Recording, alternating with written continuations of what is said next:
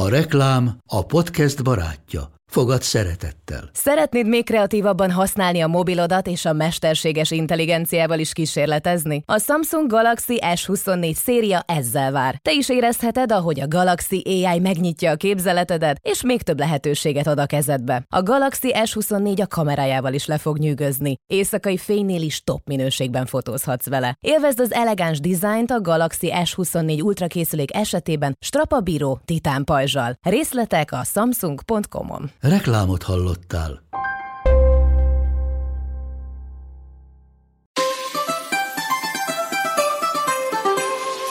Sziasztok, drága hallgatók! Én Mátai András vagyok. Az utazási podcast legújabb részében Kínába utazunk, hogy egy korábban ott élő pár élményein keresztül láthassunk bele a mindennapokba. Beszélgető társaim Bekő Berta Adrienn és Bekő Péter.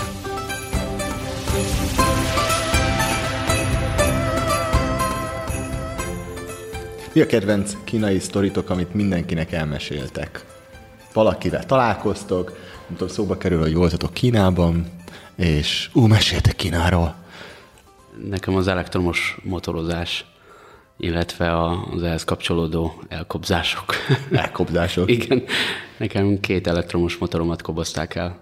A szabályozás nem teljesen tiszta, mind a mai napig. Egy időben behoztak egy úgymond helyi rendeletet, hogy az X wattnál nagyobb motorokat elkobozták, de hát gyakorlatilag ezek olyan olcsók voltak kint, illetve ez gyakorlatilag mind a külföldieknek, mind a helyieknek az alapvető közlekedési eszköz, amire nem vonatkozik semmilyen szabály, sem kressz, nem kell megállni a pirosnál, nem kell rá bukósisak, mész ötvennel, tehát egy, egy ilyen Vespa nagyságú robogót kell elképzelni, robogó kasznit, és mm. mindezt elektromos motorral, ezt a parkológarázsban az otthonunk alagsorában tudtuk tölteni. Neki, neki a rendőrök kobozták el, igen. Nekem meg kétszer ellopták. Ja, hogy lopják is őket. E, igen, igen. De ha ilyen olcsó, akkor vagy attól még érték? Alkatrésznek, illetve ah. főleg a helyieknek. Ne, és a rendőrök hogy kobozzák? Leállítanak. Nekem erről van egy eleven emlékem, amikor virágot vittem Adrinak, és azért nem tudtam, általában ezeket kiszoktam egy ilyen gyors menővel kerülni, de ott volt a, a, a, a bokámnál ez a, nagy, ez a nagy cserép, ez egy nagyobb növény volt, virág, és, és nem tudtam, emiatt nem akartam összetörni, úgyhogy inkább... Mert hogy egyébként olyan egy rendőri kordon, hogy ki tudod kerülni? Ezek nem kordonok gyakorlatilag, hanem csak elédugranak a, a, a járdáról, és akkor megfogják a, a kormányt, és akkor ott annyi volt. Általában, hogyha azért így résen vagy, akkor ezeket többször is... Ha időben észreveszed, így van, ezek ki kerülöd, és akkor... Igen, voltak külön ö, csoportok erre, hogy ö, megjelölték a térképen, hogy na most melyik sarkon van ellenőrzés, nyilván ezt, amikor indultál dolgozni, akkor lecsekkoltad, és akkor arra nem mentél, vagy elkerülted. Konkrétan arra mennek, hogy az elektromos robogókat lekapcsolják? Valahol be is tiltották őket bizonyos helyeken, például Shanghaiban. Utána már bejött egy rendelet, hogy csak az olyanokat engedik forgalomba helyezni, amik pedálosak, tehát nem, nem a robogókasznit, hanem volt egy külön, mint a, ugye, a mai elektromos biciklik is, de hát a boltokban ugyanúgy árulták őket. Az, amit nem értett senki, hogy hogy lehet, hogy a boltokban ott van, miért nem a boltokat kapcsolják le, vagy büntetik meg. Tehát a boltokban ott volt, hivatalosan nem lehetett, de valójában mindenki ezeket használta. A helyieknek azért, főleg a, a, nem, nem a tehetősebb rétegnek, ugye ez a szerényebb verzió volt, ez az ilyen ö, bicikli, vázas, ö, tekerős, ez nem, nem is ment olyan gyorsan, meg nem volt annyira ö, menő, de a, voltak ezeknek az egész komoly verziói, szinte egy, olyat is láttam, ami sportmotor konkrétan, egyte úgy nézett ki, mint egy ilyen százötös vagy kétszázötvenes sportmotor. És egyébként Kínával kapcsolatban ez így jellemző, hogy akár nincsen szabályozás, vagy akár van, de hogy így a karhatalom az így ráteszi a kezét dolgokra? Szerintem nagyon jellemző, főleg, hogy, hogy senki nem tudja, hogy ez most miért nem szabad, nem szabad, de közben szabad, de a hivatalos verzió az, hogy nem szabad. Na jó, akkor ebbe belemegyünk majd később. Meséljétek el, hogy hogy kerültetek oda, adott a kérdés, mikor, hogyan, honnan jött a, az ötlet? Én válogatott vívó voltam huszonnyolc éves koromig, és a, a londoni meg a pekingi olimpiáról is lemaradtam. És kétezer-tizenkettőben um, egy ismerős keresett meg, hogy lenne, ked- lenne kedvem kimenni Kínába vívóedzősködni. Mi volt az első gondolatod? Hogy megpróbálom. Egy évre hívtak, Én előtte már több, többször voltam Shanghaiban, mert minden évben volt ott világkupánk, tehát tudtam, hogy hova megyek, mire számíthatok. Gyerekkorom óta vonzott Ázsia, főleg Kína, úgyhogy nem volt kérdés, nem volt olyan opció, hogy nem megyek. Meg úgy voltam vele, hogy kimegyek, megpróbálom, ha nem tetszik, akkor bármikor hazajöhetek. Ja, az is benne volt, hogyha nem tetszik, akkor persze. Jössz haza. Igen. Tehát, aha. Na és akkor mikor és hova, hova mentél? kétezer-tizenkettő júniusában költöztem ki Shenzhenbe, teljesen egyedül, aztán megérkeztem haza, is akartam jönni, egyből néztem a repülőjegyet. Rájöttem, hogy mit keresek én itt, tehát ez tartott pár napig, és utána nagyon megszerettem. Peti, neked a, hogy kapcsolódsz ehhez a történethez? Én kétezer-tizenkettő novemberében kaptam egy ajánlatot, úgymond, vagy jött a, a lehetőség, hogy, hogy akkor Angliában éltem, hogy ki tudok költözni Kínába. Kellett egy picit azért gondolkodnom rajta, hogy biztos, hogy akarom-e én ezt, de hát utána úgy voltam vele, hogy jó kaland, miért ne, és hogy, és hogy hagy szóljon, úgymond. Tehát, ez egy munkaajánlat volt? Igen, igen. Én angol tanítottam. Uh-huh. Én angol tanítottam. Különböző magániskolákban, illetve magándiákjaim is voltak. Több barátom is dolgozott már kint, és az, tehát nekem azért volt némi rálátásom előtte, hát, vagyis azt hittem, hogy, hogy van. Azért kint egészen másképp mentek a dolgok, de lényegében így egy, egy két hónap alatt felszámoltam az angliai életemet, két hét Magyarország, elköszönés, bepakolás. Te előtte még nem voltál? Ázsiában még nem. Ázsiában még nem. Csak hogy gyorsan így felmenték Google-ra, megnézték két YouTube videót. Ö, az, hogy... Valahogy így. Mert hogy neked volt már egy Nekem ilyen. Volt tapasztalatom, és érdekes, mert uh, ugye gyerekkorom óta voltam versenyek, edzőtábor, soha nem volt honvágyam, soha nem sírtam, hogy haza szeretnék menni, és amikor életemben először voltam Kínában versenyen, hát akkor ott voltam több mint egy hete, akkor jött ki először, hogy mit keresek én itt, nem szeretnék itt lenni, és ennek ellenére utána pár év múlva kiköltöztem Kínába. Na és akkor az első sokkok, mondtad, hogy, hogy annak ellenére, hogy láttad, hirtelen megérkeztél, és minden más volt?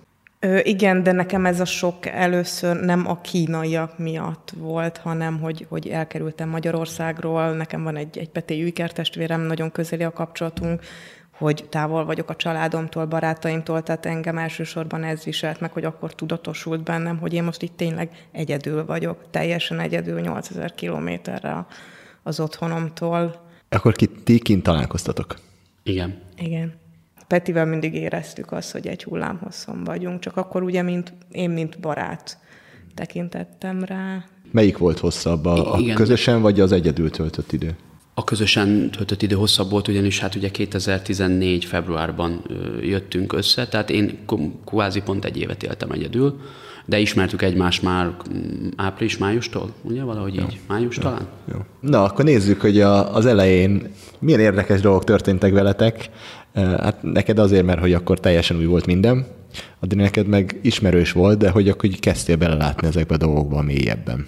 Én első sokkok, meglepetések. Hát igen, igen ezek, ezek a sokok, ezek megvoltak, tehát a kultúrsoknak a, a, az első fázis az rögtön ott kezdődött, ugye, hogy nyilván nyelvi különbségek, tehát senki nem beszélt angolul, legalábbis a, a, azokon a, a közvetlen munkakörnyezeten kívül, tehát egy étteremben, egy boltban kellett fordítóprogram, kellett olyan speciális fordítóprogram, ami, ami ugye fénykép alapján az éttermi menüket fordítja le, hogy egyáltalán tudjuk, hogy Hogy, hogy, hogy mit tudunk enni. Nyilván én kaptam tanácsokat, tippeket a, a, a kint élő barátomtól, aki, aki ugye segített a, a kijutásban is, de hát ez azért nem volt annyira egyszerű. Én senkitől nem kaptam semmilyen tanácsot, én bementem egy étterembe, egy kifőzdébe, oda mentem az asztalokhoz, készítettem fényképet az ételekről, elmentettem, így azonosítottam be, hogy ha legközelebb mentem, megmutattam, hogy ezt szeretném enni. Mert nem tudtam se a kínai nevét, se a angol neve szerintem nem is volt, és akkor én hogy az elejét így, így éltem túl. Bármi, hogy így belefutottál valami nagyon undorítóba, nem tudom, csak ráböktél valamire, voltak ilyen, voltak ilyen próbálkozások? Ö, voltak, igen. Hát ott ugye, ott mindent megesznek. Aha. Tehát olyan dolgok... Na mit raktak az asztalra elé? Nem, nem tudom. Nem is tudod mai napig? Nem, nem. De ott ugye a, a, az állatot úgy vágják össze, hogy a csont, a porc, a bőr, mindent. Tehát és nem a bél is. Le a húst, és akkor nem tudom, hogy az most patkány volt, vagy róka, és de futottam bele. Aha. És akkor ezeket félretoltad, hogy köszönöm, nem? Vagy ezt kell enni? Ja, nem, félretoltam. Meg találtunk ott, hál' Isten, muszlim éttermet, ahol felismerhető volt, hogy mit, mit esznek. Ezek ujgur éttermek, ugye ez egy, ez egy speciális tartománya Kínának, Xinjiang. Ezekben az éttermekben praktikus volt, tehát én, nekem már eleve ezeket az éttermeket javasolták, mint ugye a külföldieknek ez az, az ilyen mencsváruk, úgymond, a kezdésnek, mivel ugye itt kint volt fotón, kint voltak fotón az ételek, és csak oda sétáltál, rá tudtál bökni, és akkor azt kaptad, nyilván itt is azért néha mellé lehetett fogni. Én rendszeresen, a, a, amire azt hittem, hogy csirkemell, vagy, vagy csirkedarabok, az mindig tofu lett, vagy valami más, úgyhogy, de, de ez, ez nagyon nagy segítség volt, és, és elképesztő finom étel, nagyon-nagyon jó áron, kézzel húzott ö, speciális tészták, ö, és ugye vokban pirított ö, szószos ö, feltéteket tesznek. Igen, rá. Ezek úgy, a hogy... felismerhető, de én utána megkóstoltam mindent. Igen. A mozgóhernyótól kezdve mindent, amit, amit csak tudtam. Ö, meg az az érdekes, hogy bemész egy ö, pékségbe, és azt gondolnád, hogy úristen, végre tudsz venni kenyeret, na ott minden kenyér édes, ott nincs sós kenyér, plusz, hogyha mondjuk csokoládés süteményre vágysz, és megveszed, beleharapsz, akkor tudatosul, hogy az vörös bab. Tehát ők csokoládé helyett vörös babot használnak, plusz tortákra paradicsomot tesznek, a tejszínhabra. Tejszínhabra, paradicsomot? A tejszínhabra, paradicsomot. Ezeket a koktélparadicsomokat. Gyümölcsaláta, jól nekem, majonézzel. Igen, a, bocsánat, a gyümölcsalátában ugye a paradicsom rendszeresen szerepel. Tehát mi a gyerekek... Meg a paradicsom, várj, a paradicsom az egy gyümölcs. Így az van, egy botanikus gyümölcs, de mi, mi zöldségként fogyasztjuk. Igen, igen, gyümölcs, de mi abszolút sós ételekhez szoktuk fogyasztani. Ott viszont, ott viszont nem, ott a gyümölcsalátának elengedhetetlen keléke volt a paradicsom. Meg a tor, meg a tejszínhabos tortán, minden tortán ott volt a paradicsom. Az abszolút fura volt. És hát ez a vörösbab mindkettős ügynökén megszámálhatatlan. Én, én már a végén átkoztam tényleg. Tehát amikor már végre azt hiszed nyolcadik alkalommal, hogy na, ez, ez egy finom csokis croissant lesz, vagy egy valami, és már megint a vörösbab, és akkor jó. Még helyezzük el a hallgatóinkat, hogy hol vagyunk pontosan. Időben is, térben is, hogy ez a kétezer-tizenkettő most így hol járunk, akár ilyen mobiltelefon fejlettségben, hogy ugye a hallgatók úgy be tudják lőni, hogy YouTube-ot használunk-e, Google Translate-et használunk-e, stb. Stb. Hát ott ugye le van tiltva YouTube, Messenger, Facebook, Instagram, Google, mert ugye minden, ott megvan a, a saját applikációjuk erre. Mindennek megvan egy megfelelő kínai igen, verziója? Igen, a YouTube-nak például a Yuku, Messengernek a WeChat, Facebooknak a Weibo.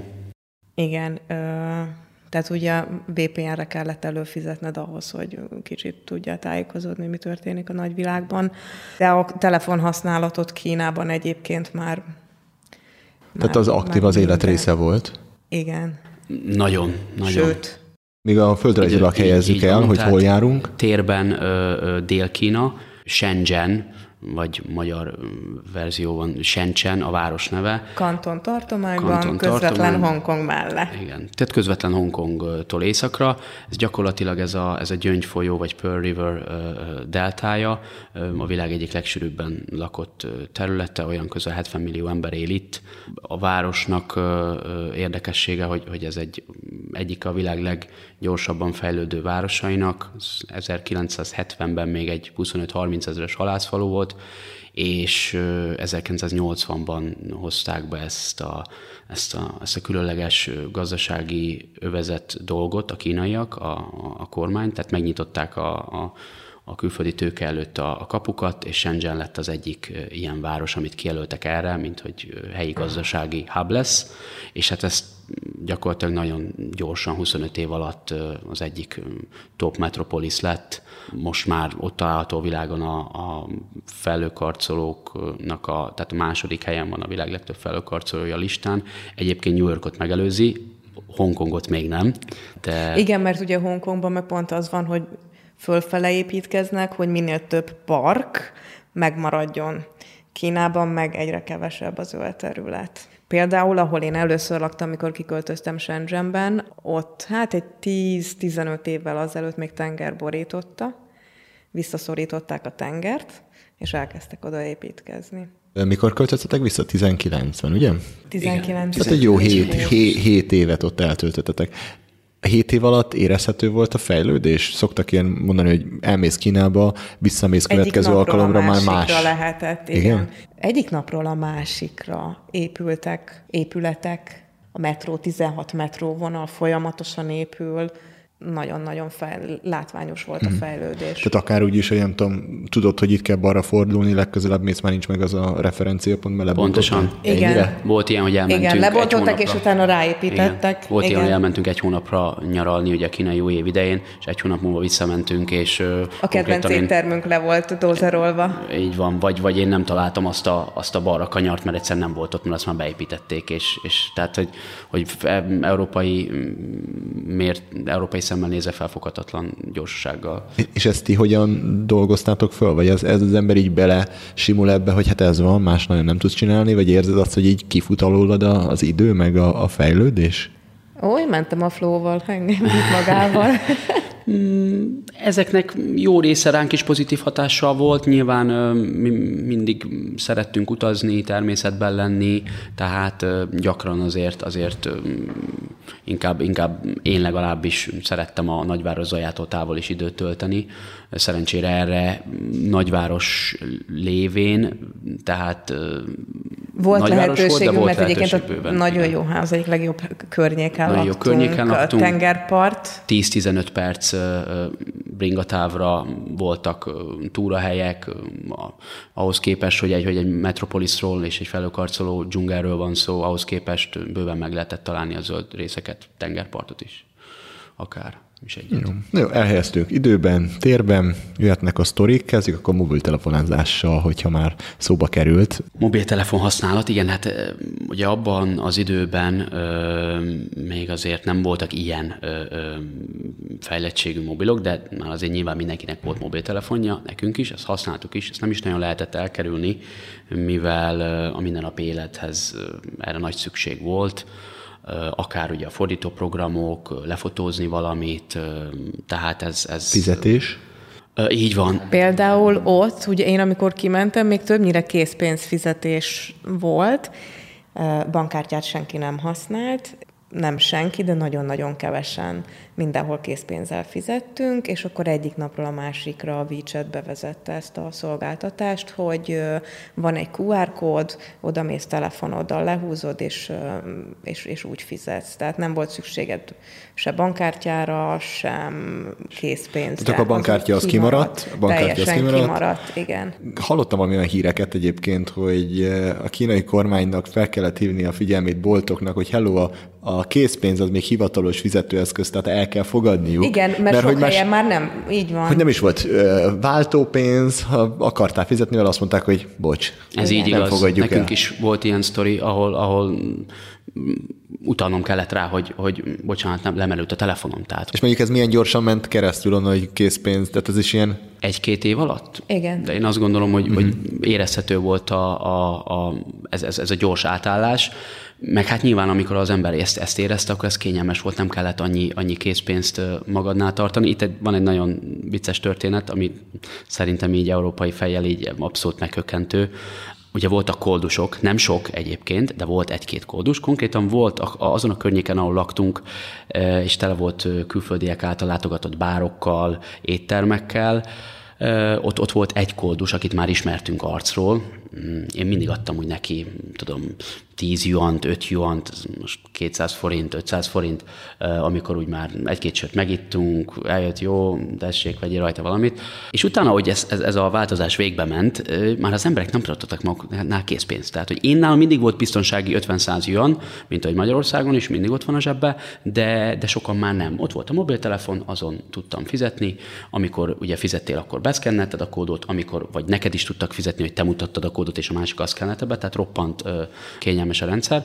Viszont ez a, ez, a, ez a hajléktalan ember ugye egy idő után erre rájött, hogy az embereknél már nincs meg ott az a tíz-öt yuan, úgyhogy nagyon leleményesen fogta a saját WeChat fiókjának, nyilván volt mobiltelefonja, a, a kú er kódját, ezt kinyomtatta, lelaminálta, feltűzte nyakláncként, és ezzel ment körbe, mert ugye sokan egyébként meg így is próbáltak kibújni a fizetés alól, nem akartak neki adni, hogy bocs, nincs nálam készpénz, mire ő ugye felhozta a pólóját és elővette a nyakláncot. Hát nem gond, itt a kú er kód.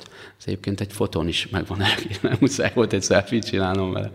A, és mondjuk a WeChat-re regisztráció az ilyen egy perc letöltődés működik, vagy ehhez ilyen bürokrácia, bank, kínai bankszámlát nyitni, és a többi, és a többi? Mm, így, ahogy mondod, nem volt azért, azért annyira egyszerű. A, akkor az én időmben, mikor kimentem, akkor egy kattintás volt. Így van, csak utána behozták most a biztonsági már funkciókat, tehát uh, személyigazolvány, útlevél kellett hozzá, uh, autentikáció. Egyébként ez a, ez a, ez a bürokratikus út, uh, ez nagyon sok uh, applikációnál fent állt, például a Taobao, a, a kínai eBay, úgymond.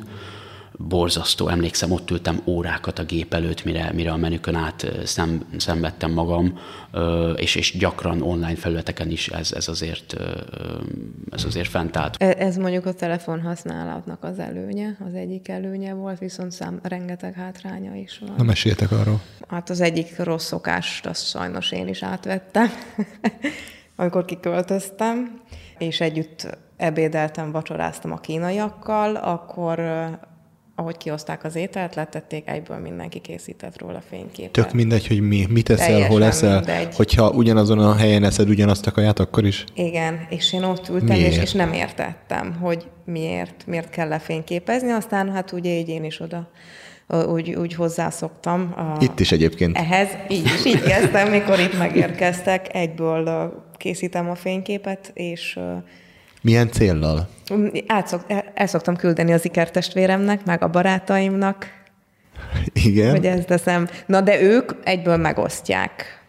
Tehát nem úgy osztják meg zárt csoportokba, mint én, családcsoport barátoknak, hanem egyből felteszik WeChat-re. Mit esznek, hol vannak, mindent a gyerekekről, mit vettek éppen, a legújabb telefont, a legújabb ég, vagy ékszert, bármit, amit... Mert hogy egyszerűen kell, hogy te most ezt csinálod, azt csinálod, azt csinálod, de akkor nem az a lényeg, hogy valami menőhelyet kell mutass, hogy én most ebben, ezen a menőhelyen ilyen menőkaját teszem? Hát igen, de, de kinek mi a menő?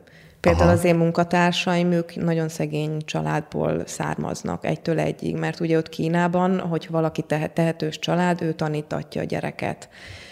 Aki nem, ő pedig beadja ilyen sportiskolákba, tehát hogy ott laknak, beköltöznek, mert az az egyetlen kiugrási lehetőségük van, hogyha sikeres sportolók lesznek.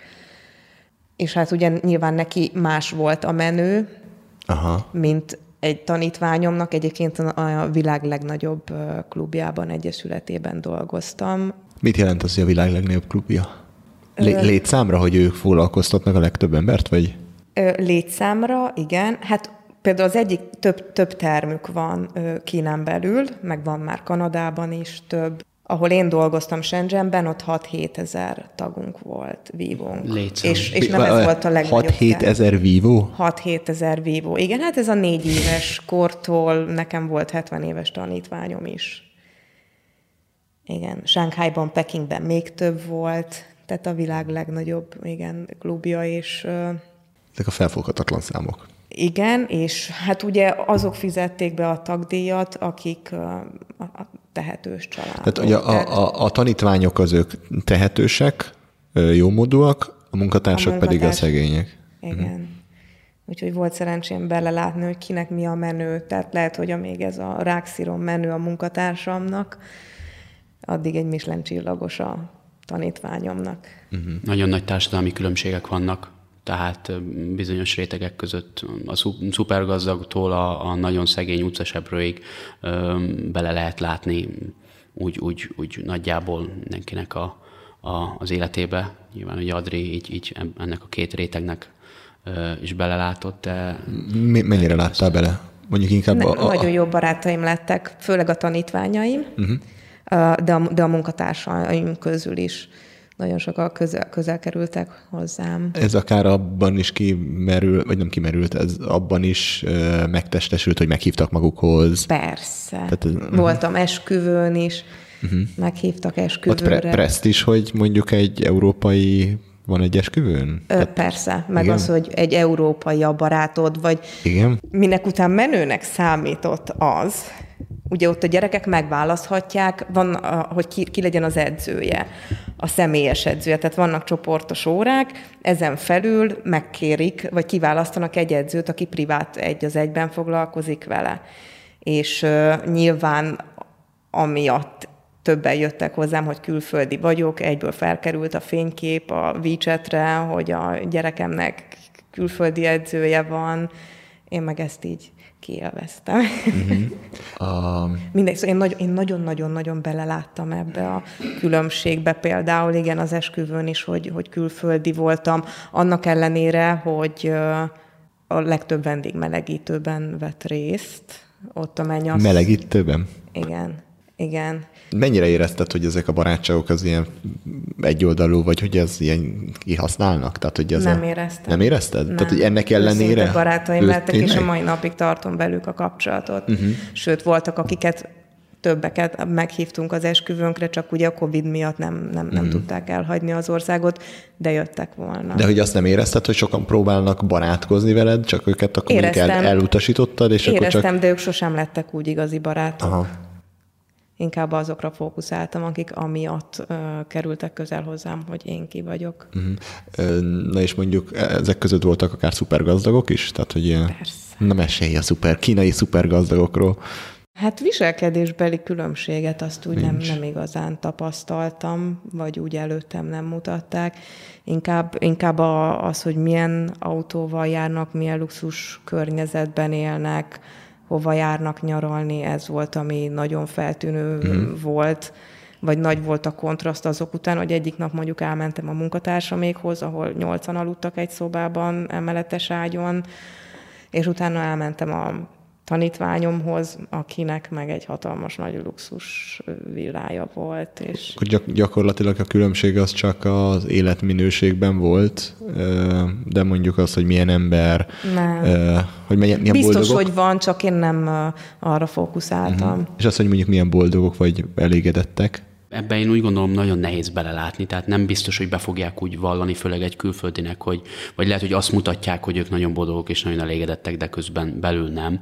Gyakran egyébként nem mindig lehet felismerni a szupergazdagokat, ugyanis igen. strandpapucsban, mint milyen piacos melegítőnek hívjuk ezeket, ilyenekben. Ez a férfiakra igaz. A nők igen. gondoskodnak arról, hogy ki nőknél a... talán jobban, tehát én például tanulja voltam egyszer, amikor egy Lamborghini gályárdóval próbált betolatni egy, egy hölgy egy ilyen hat méter hosszú parkolóhelyre, úgyhogy a, a, a kislánya segített neki, úgyhogy ő konkrétan kiállt a küszöbre, mint régen a, a, a szódás kocsinál a, a, a segítő fiú, és úgy próbálta navigálni, és nem sikerült neki betolatni. Tehát van egész sok ilyen szürreális történet. Tehát a luxusautóval leáll a, a négysávos út kellős közepén, leparkol, és átcammog a, a plázába, a papucsban. Tehát mi? Millió ilyen. I- igen, igen, tehát gyakorlatilag itt a parkolási szabályokat elég, elég lazán...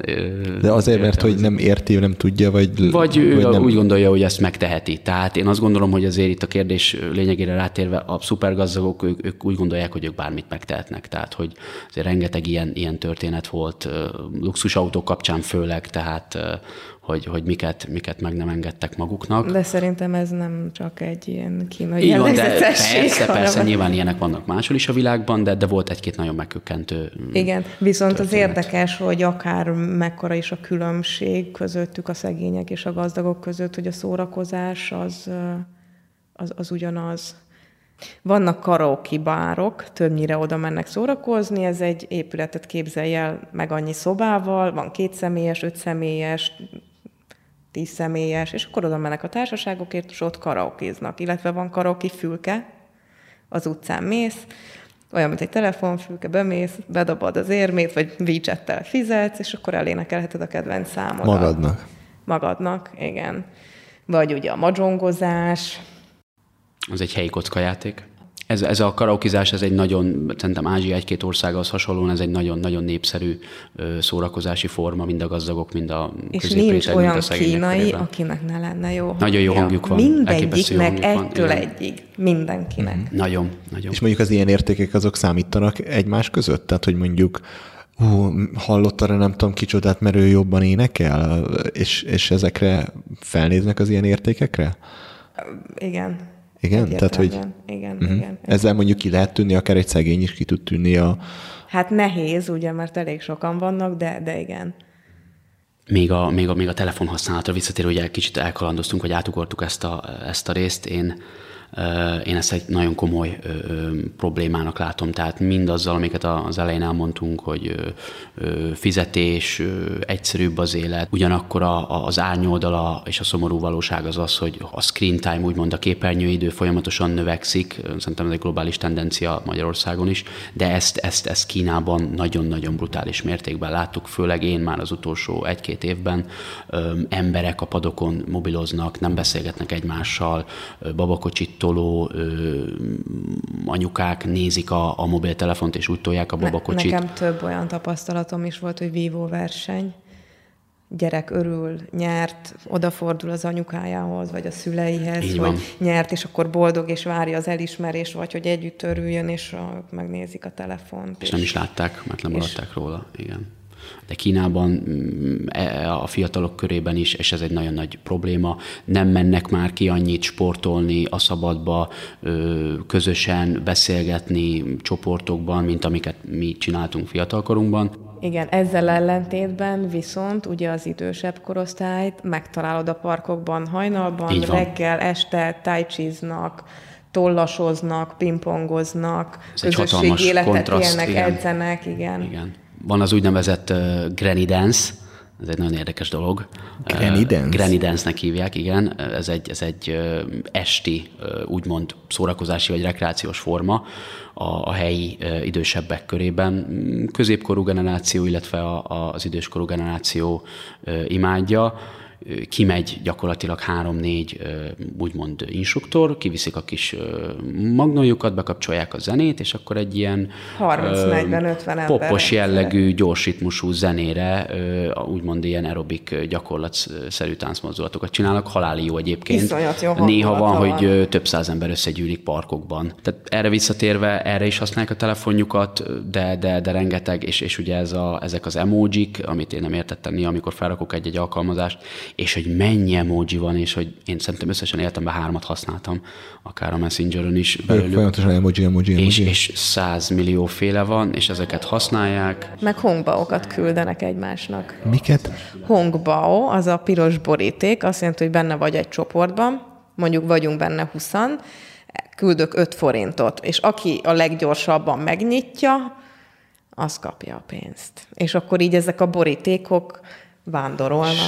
Ez, ez a, miért jó? Ez a kínai új évhez köthető tradíció egyébként, ez a piros boríték. Ja, hogy akkor adsz egy, ez egy ilyen jó kívánság, legyen szerencsét, igen, stb. Ez most már a mindennapokban. Így, így van, de gyakorlatilag ugye ez már átterjedt a, a, a mindennapokra is, tehát most már nem, eredetileg csak egy évben egyszer adományoztak az emberek egymásnak ugye egy ilyen piros borítékot, úgymond ilyen, mint nálunk a karácsonyi ajándék, de ez ugye már átterjedt, és utána már ezekben az alkalmazásokban megjelent ez a funkció, hogy, hogy piros boríték. A csoportcsetekben pedig, ez egész szürreális, egy olyan, egy olyan új, úgymond feature-t vezettek be, hogy te beraksz egy piros borítékot, és aki a leggyorsabban rákattint, vagy rámegy, az kapja a pénzt. Én volt ilyen, ugye júniusban költöztem ki, egy hónapon belül elmentünk egy ilyen csapatépítő tréningre, két napra, és minden étkezés azzal telt, hogy ott ültünk, hát voltunk vagy százan, mert nagyon sok edző, meg az összes alkalmazott ott volt, és nem értettem, én nyilván unatkoztam, akkor még nem tudtam, hogy ez mi.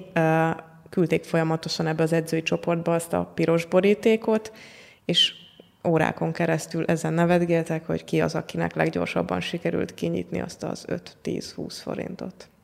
És ilyen összegek vannak, hogy ilyen öt tíz bármennyit lehet küldeni, persze. Bármennyit lehet. Minél több a nyolcas benne, nyilván annál jobb. Mert ugye az a szerencseszámuk. Ja, és már ezt is átvettem, mert mielőtt már hazaköltöztem, már én is rendszeresen nyomtam ezeket a piros borítékokat, a csoportba, és vártam, hogy mikor kapok én. Petinek átküldött, hogy mikor nyomja rá a igen, várom a piros borítékomat egyébként azóta is. Ezekre a hongbaokra rátérve volt olyan tanítványom, akit, akit tanítottam, és amikor éppen nyaraltunk a kínai új év alatt, még úgy kaptunk uh, hongbaot, hogy, hogy költsük el a nyaraláson, tehát elképesztő. Na, hát ők például szupergazdagok voltak, itt korábban kérdeztetek. Küldtek konkrétan egy ilyen bori, piros borítékot? É, így van, és nem is keveset egyébként, tehát uh, meglepődtem rajta én is egyébként, és ezt még talán két vagy három évben zsinórban ezt, ezt megkaptam, úgyhogy... Uh, én is teljesen el voltam kényeztetve, viszont arra figyeltem, hogy Magyarországról, ha visszamentem, mindig vittünk, vittünk ajándékot, hogy ne egy oldalú legyen. Így van, mindig vittünk szuvenírt. Igen, meg lehet, hogy sokan ilyen felszínes életet élnek, de egyébként általánosságban én azt mondom, hogy, hogy egy csupa szív, csupa szív érző lélek az összes, kedves, nem, nem tudok rossz szokást kiemelni, nem keveset, de az, hogy rossz ember lenne, biztos van, van mert van, de egy jó emberek alapvetően, jó igen, emberek. Rengeteg rossz szokás van, rengeteg megkökkentő dolog nem van. Nem rossz, hanem nekünk. Így van, a mi fura aspektusunkból nézve, igen. Tehát az egyén az mennyire jön elő? Mert hogy általában azt szokták mondani, hogy Ázsiával kapcsolatban egyikőtök bólogat, másikőtök rázza a fejét, hogy mennyire jön elő, hogy általában Ázsiával kapcsolatban szokták mondani, hogy inkább ők csapatban, közösségben gondolkoznak, és az individuum az, az háttérbe szorul, nem, fo- nem font. Pontos. Én azért bologattam, mert már sejtettem a kérdésnek a, a, a, a miértjét, egyetértek abszolút én is. Tehát uh, itt, itt uh, tényleg közösség, uh, előre meghatározott irányelvek vannak, nagyon nehéz úgy, úgymond kitörni, mint egyén, vagy, vagy, vagy egyénileg úgymond uh, ebből az egészből kitörni, akár ha az iskolarendszert tekintjük. Uh, tehát én például a szakmai részéről tudok mesélni, mert beleláttam ebbe szakmailag is, tanítottam több általános iskolában is egyszerre ötvenöt-hatvan diákot egy tanteremben. Rendés, hogy jelen van? Hát egyébként ez a része, én azt gondolom, hogy jobban, tehát nagyobb rend lesz, és nagyobb fegyelem. Voltak iskolák, ahol azért úgy, úgy erre jobban odafigyeltek, de rengeteg most már a rossz gyerek. Tehát én azt gondolom, a tendencia látható, hogy ez már nem úgy van, mint a hatvanas, hetvenes években, hogy ott keményen, mint, mint régen a, a, mint a szüleim is meséltek, hogy ott volt a kis pálca, és akkor a körmös, meg a stb. Az a baj, hogy minek után volt ez a... egy gyerekes családpolitika. Így van, the one child policy. Igen, ezáltal nagyon el vannak kényeztetve, mivel ugye egy gyerek született, nagyon elkényeztetik őket. És amiből érezhetően sok a fiúgyermek? Ez is igaz? Igen. Így van, így van. Mert ugye sok lánybabát elvetettek. Ilyen, mondjuk egy ilyen témáról lehet mondjuk egy kínaival beszélni? Tehát, hogy ezt meg, megvitatni, hogy mondjuk a ti családotok ehhez hogyan állt hozzá? Hogyha, hogyha közeli kapcsolatban vagy, akkor igen. Egyébként nagyon sok tabu téma van, ilyen például a vallás, politika. Tibet. Tájvan, és a többi. Aha. Kreditrendszer, és a többi. Uh-huh. Úgyhogy... e, na jó, akkor menjünk a fura szokásokhoz, a meg, megdöbbentő fura szokások felé. Nektek van itt egy közben egy listátok. A gyerekek nem hordanak pelenkát például? Nem tudom, ez egy fura vagy nem fura.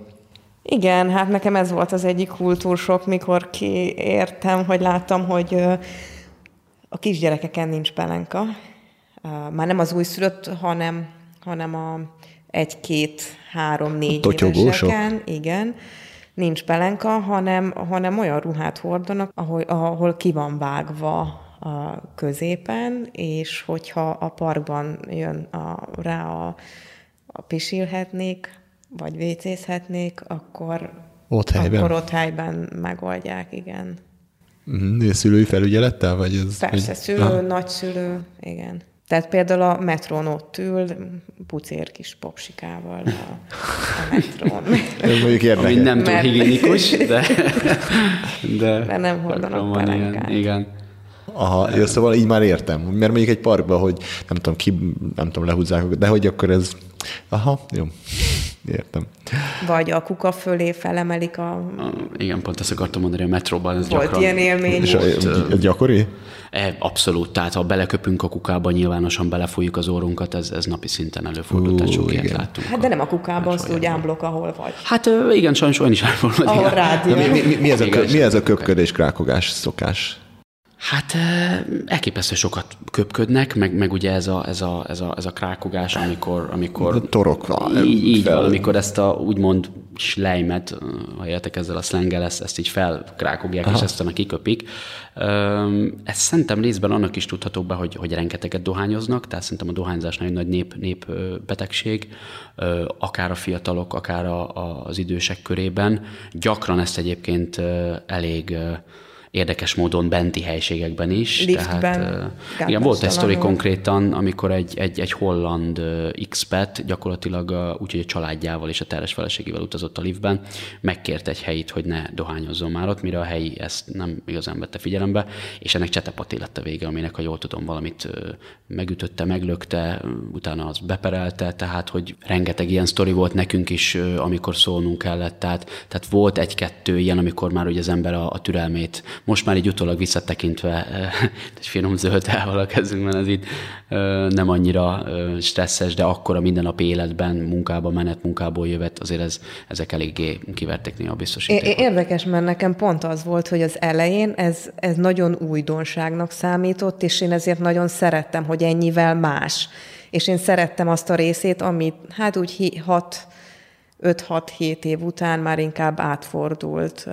Tehát nekem, nekem tetszett az, hogy ott bármit lehet csinálni. Következmények nélkül, nyilván nem bármit, de amit itthon nem szoktunk, vagy köpködünk, vagy, vagy azt, hogy nem használunk zsebkendőt. Uh-huh. Na, a elektromos cigi bejött?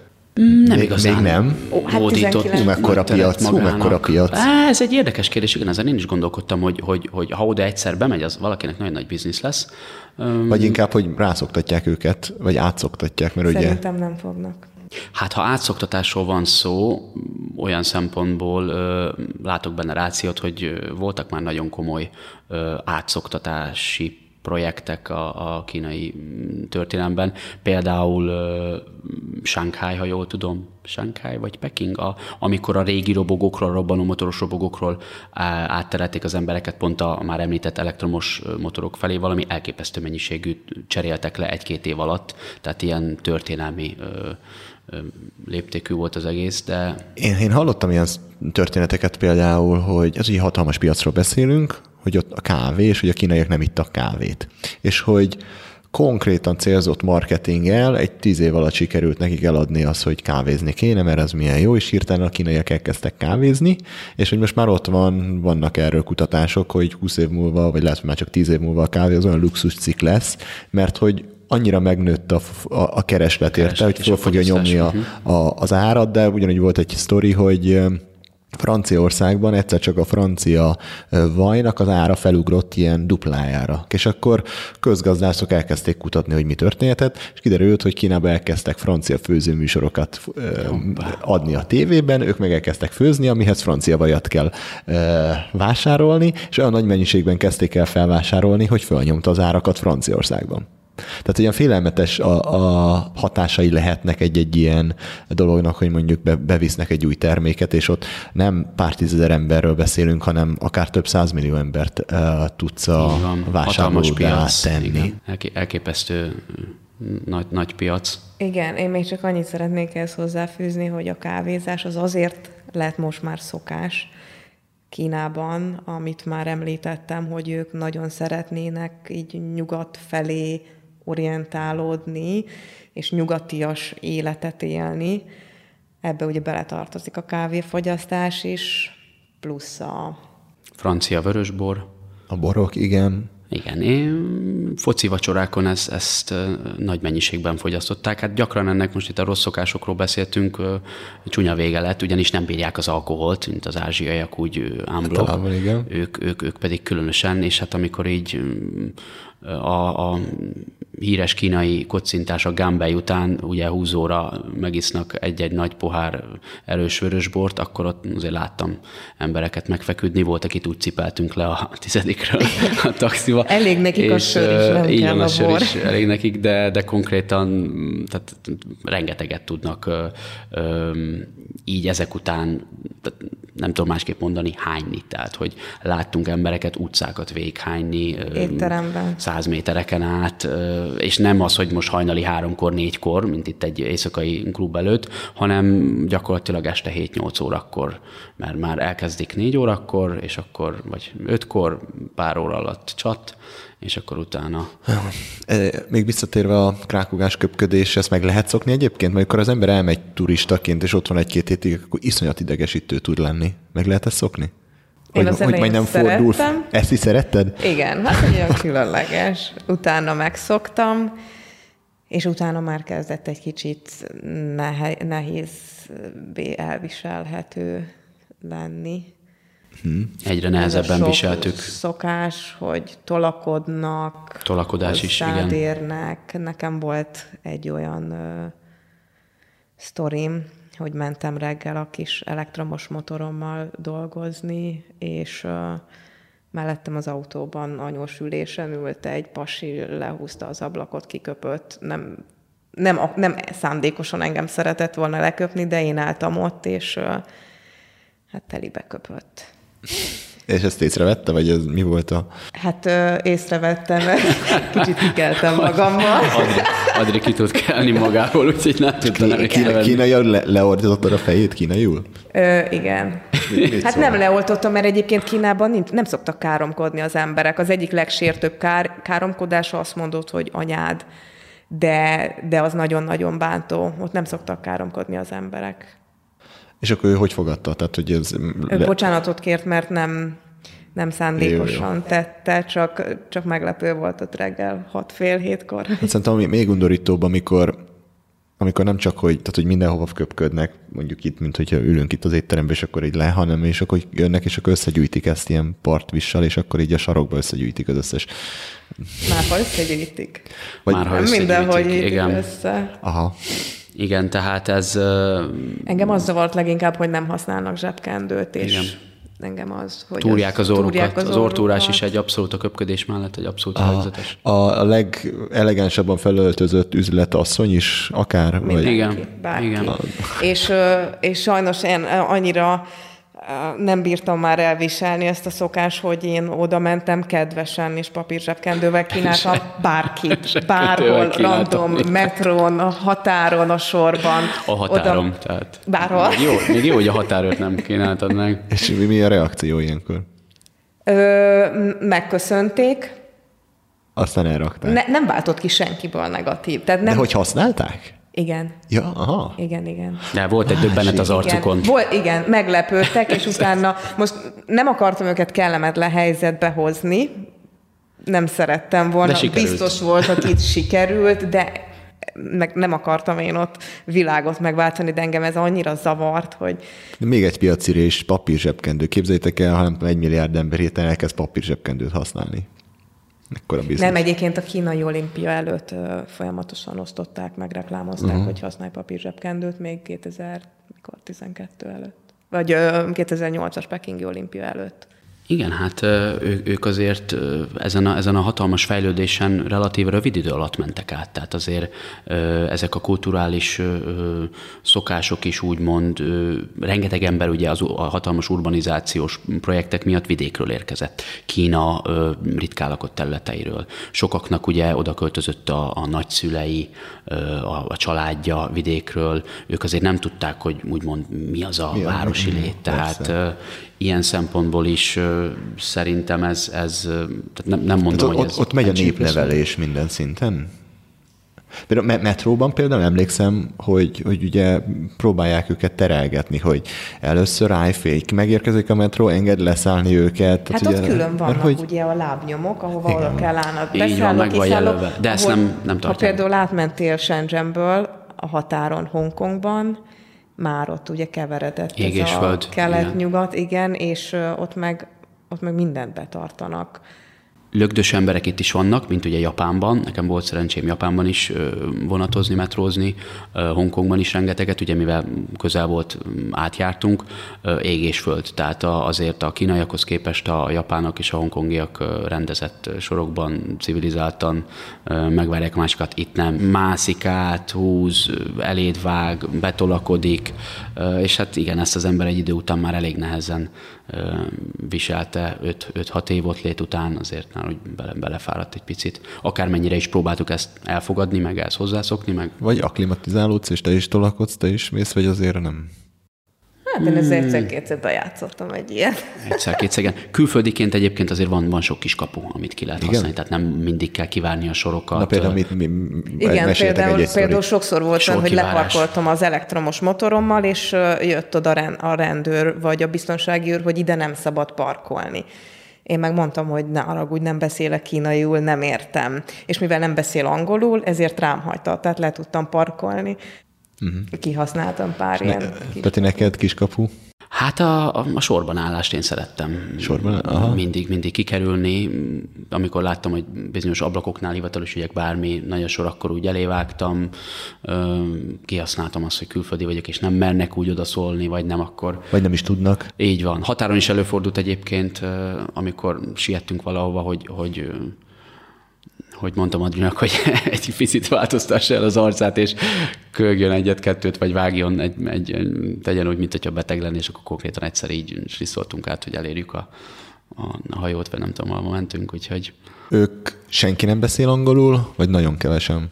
A mostani fiatalok már beszélnek, igen. igen. Az idősebb generáció közül nagyon, nagyon kevesen, még azok sem, akik olyan pozíciókban dolgoznak, tehát mérnök emberek, tényleg felső vezetők is, nagyon-nagyon kevés. Én például, akiket tanítottam, a két legelső és leg, a legfontosabb diákjaim, két unokatestvér volt egyébként, Ott, ott az apukáik egyáltalán, vagy nagyon-nagyon minimálisan beszélt angolul, pedig, pedig nagy, nagy menő cégnél volt, volt mérnök.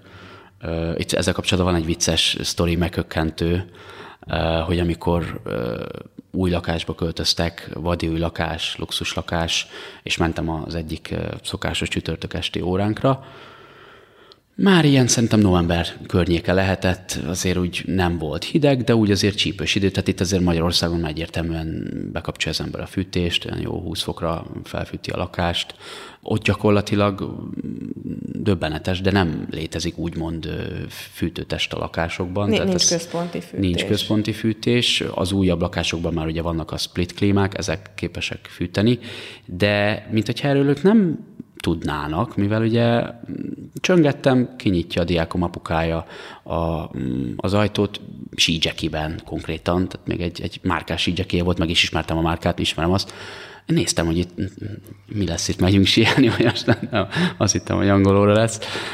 És talán én is eléggé fáztam első alkalommal, amikor ott voltunk, de a másik alkalommal vittem magamnak kabátot. De, tehát, hogy az normális, hogy a lakásban otthon fölöltözve kabátban csörögnek. Azt mondják, hogy Mao Tse-tung egyszer azt mondta, hogy a Yangtze folyó ketté választja Kínát, fölötte hideg van, alatta meleg van. Tök mindegy, hogy nem tudom, nulla fok van, vagy hány fok volt a lakásban. Gyakran azért ilyen, ilyen tíz fokra, vagy még az alá is lement. Igen, nekünk az volt a jó, hogy Shenzhenben tizenkét hónapból tíz hónap kvázi nyár, de az a két hónap az nagyon hideg Így volt, van. És az a mindenhol a hideg, bent, igen. kint, mindenhol, mert sehol nem volt. És akkor ti is kabátban hűdég. Otthon? Ö, vettünk... Ö, hősugárzót, igen. Illetve hát a split klímával fűtöttünk. Minden szobában volt hősugárzó. De egyébként a kínaiak otthon ülnek, a vacsoráznak, tévét néznek kabátban. Nagy kabátban. Így van, igen. így van. Amit nem értettem, igen. hogyha már vadi ülakásba ja, költözik. Ja, és mezítláb, bocsánat. Igen, igen, és hogyha már vadi lakásba költözik, és van kettő vagy három darab, vagy akár több is minden helyiségben nagy teljesítményű, szuper Samsung split klímája, akkor miért nem használja a, a heating funkciót. Én ezt egyébként megmutattam ott neki, konkrétan az apukájának elismerés, és, és te, te ámolt, bámolt, hogy hú, wonderful, hát, hogy így, hogy így, én nem tudom, a kínai klímaszerelően mondtál nekik, hogy ezzel lehet ezt is csinálni. Még undorító szokásuk? Nekik mások a higiéniai szokásuk, addig, amíg mondjuk én reggel, este fürdök, fogat mosok, addig ők napokig nem, és fehér neműt sem cserélnek feltétlen. Uh-huh. Volt személyes tapasztalatom, kínai jó barátom, munkatársam, akivel napokig együtt éltem, egy szobában aludtam, és uh, ugyanabban a bugyiban aludt, ugyanabban volt két-három napig. Nem Ennek ötöttem. Van köze ismét a társadalmi réteghez? Biztos, hogy, hogy van, mert, a, mert a, a gazdagok meg felvásárolnak minden krémet, amitől fehér lesz a bőrük, amitől sejmes lesz a bőrük. Plastikai műtét? Igen, igen, igen. Az orplasztika. Orplasztika, szemplasztika, felvágják a szemüket, színes kontaktlencséket hordanak, ők megtehetik. Meg ugye ott azt mondják, hogy minél fehérebb bőre van a a nőnek, annál gazdagabb, mert ugye azt jelképezi, hogy ő nem dolgozik a földeken, hanem, hanem otthon van egész nap. Ugyanez a köröm? Kisújköröm, igen, taxisofőröknél gyakori jelenség, ugyanaz, amivel egyébként a... A férfiaknál többnyire, férfiaknál, igen. Ez mit is jelent? Hát én két jelentéséről tudok. Az egyik, hogy ha tisztán van tartva az a hosszú köröm a kisujjon, akkor nem dolgozik a földeken. Uh-huh. Tehát ez más... gyakor... gyakorlatilag ez egy státuszszimbólum. Igen, igen, státuszszimbólum.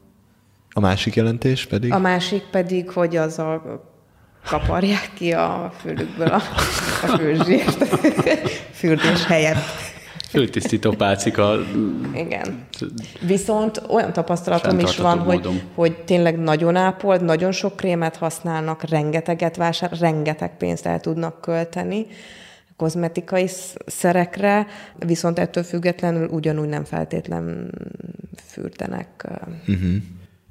Van erre egyébként ellenpélda is, tehát nekem például a szupergazdag diákjaim között volt olyan, aki három napig ugyanabban a, a koszos pólóban volt, pedig szerintem megtette volna, hogy vegyen magának még egy öt vagy tíz darab váltó. Aha. Ugye ezek iskolai egyenruhák, tehát konkrétan ott az általános iskolákban egyenruhát kell hordani, még a középiskolákban, meg a kétnyelvű sulikban is. Tehát azért voltak erre ellenpéldák is.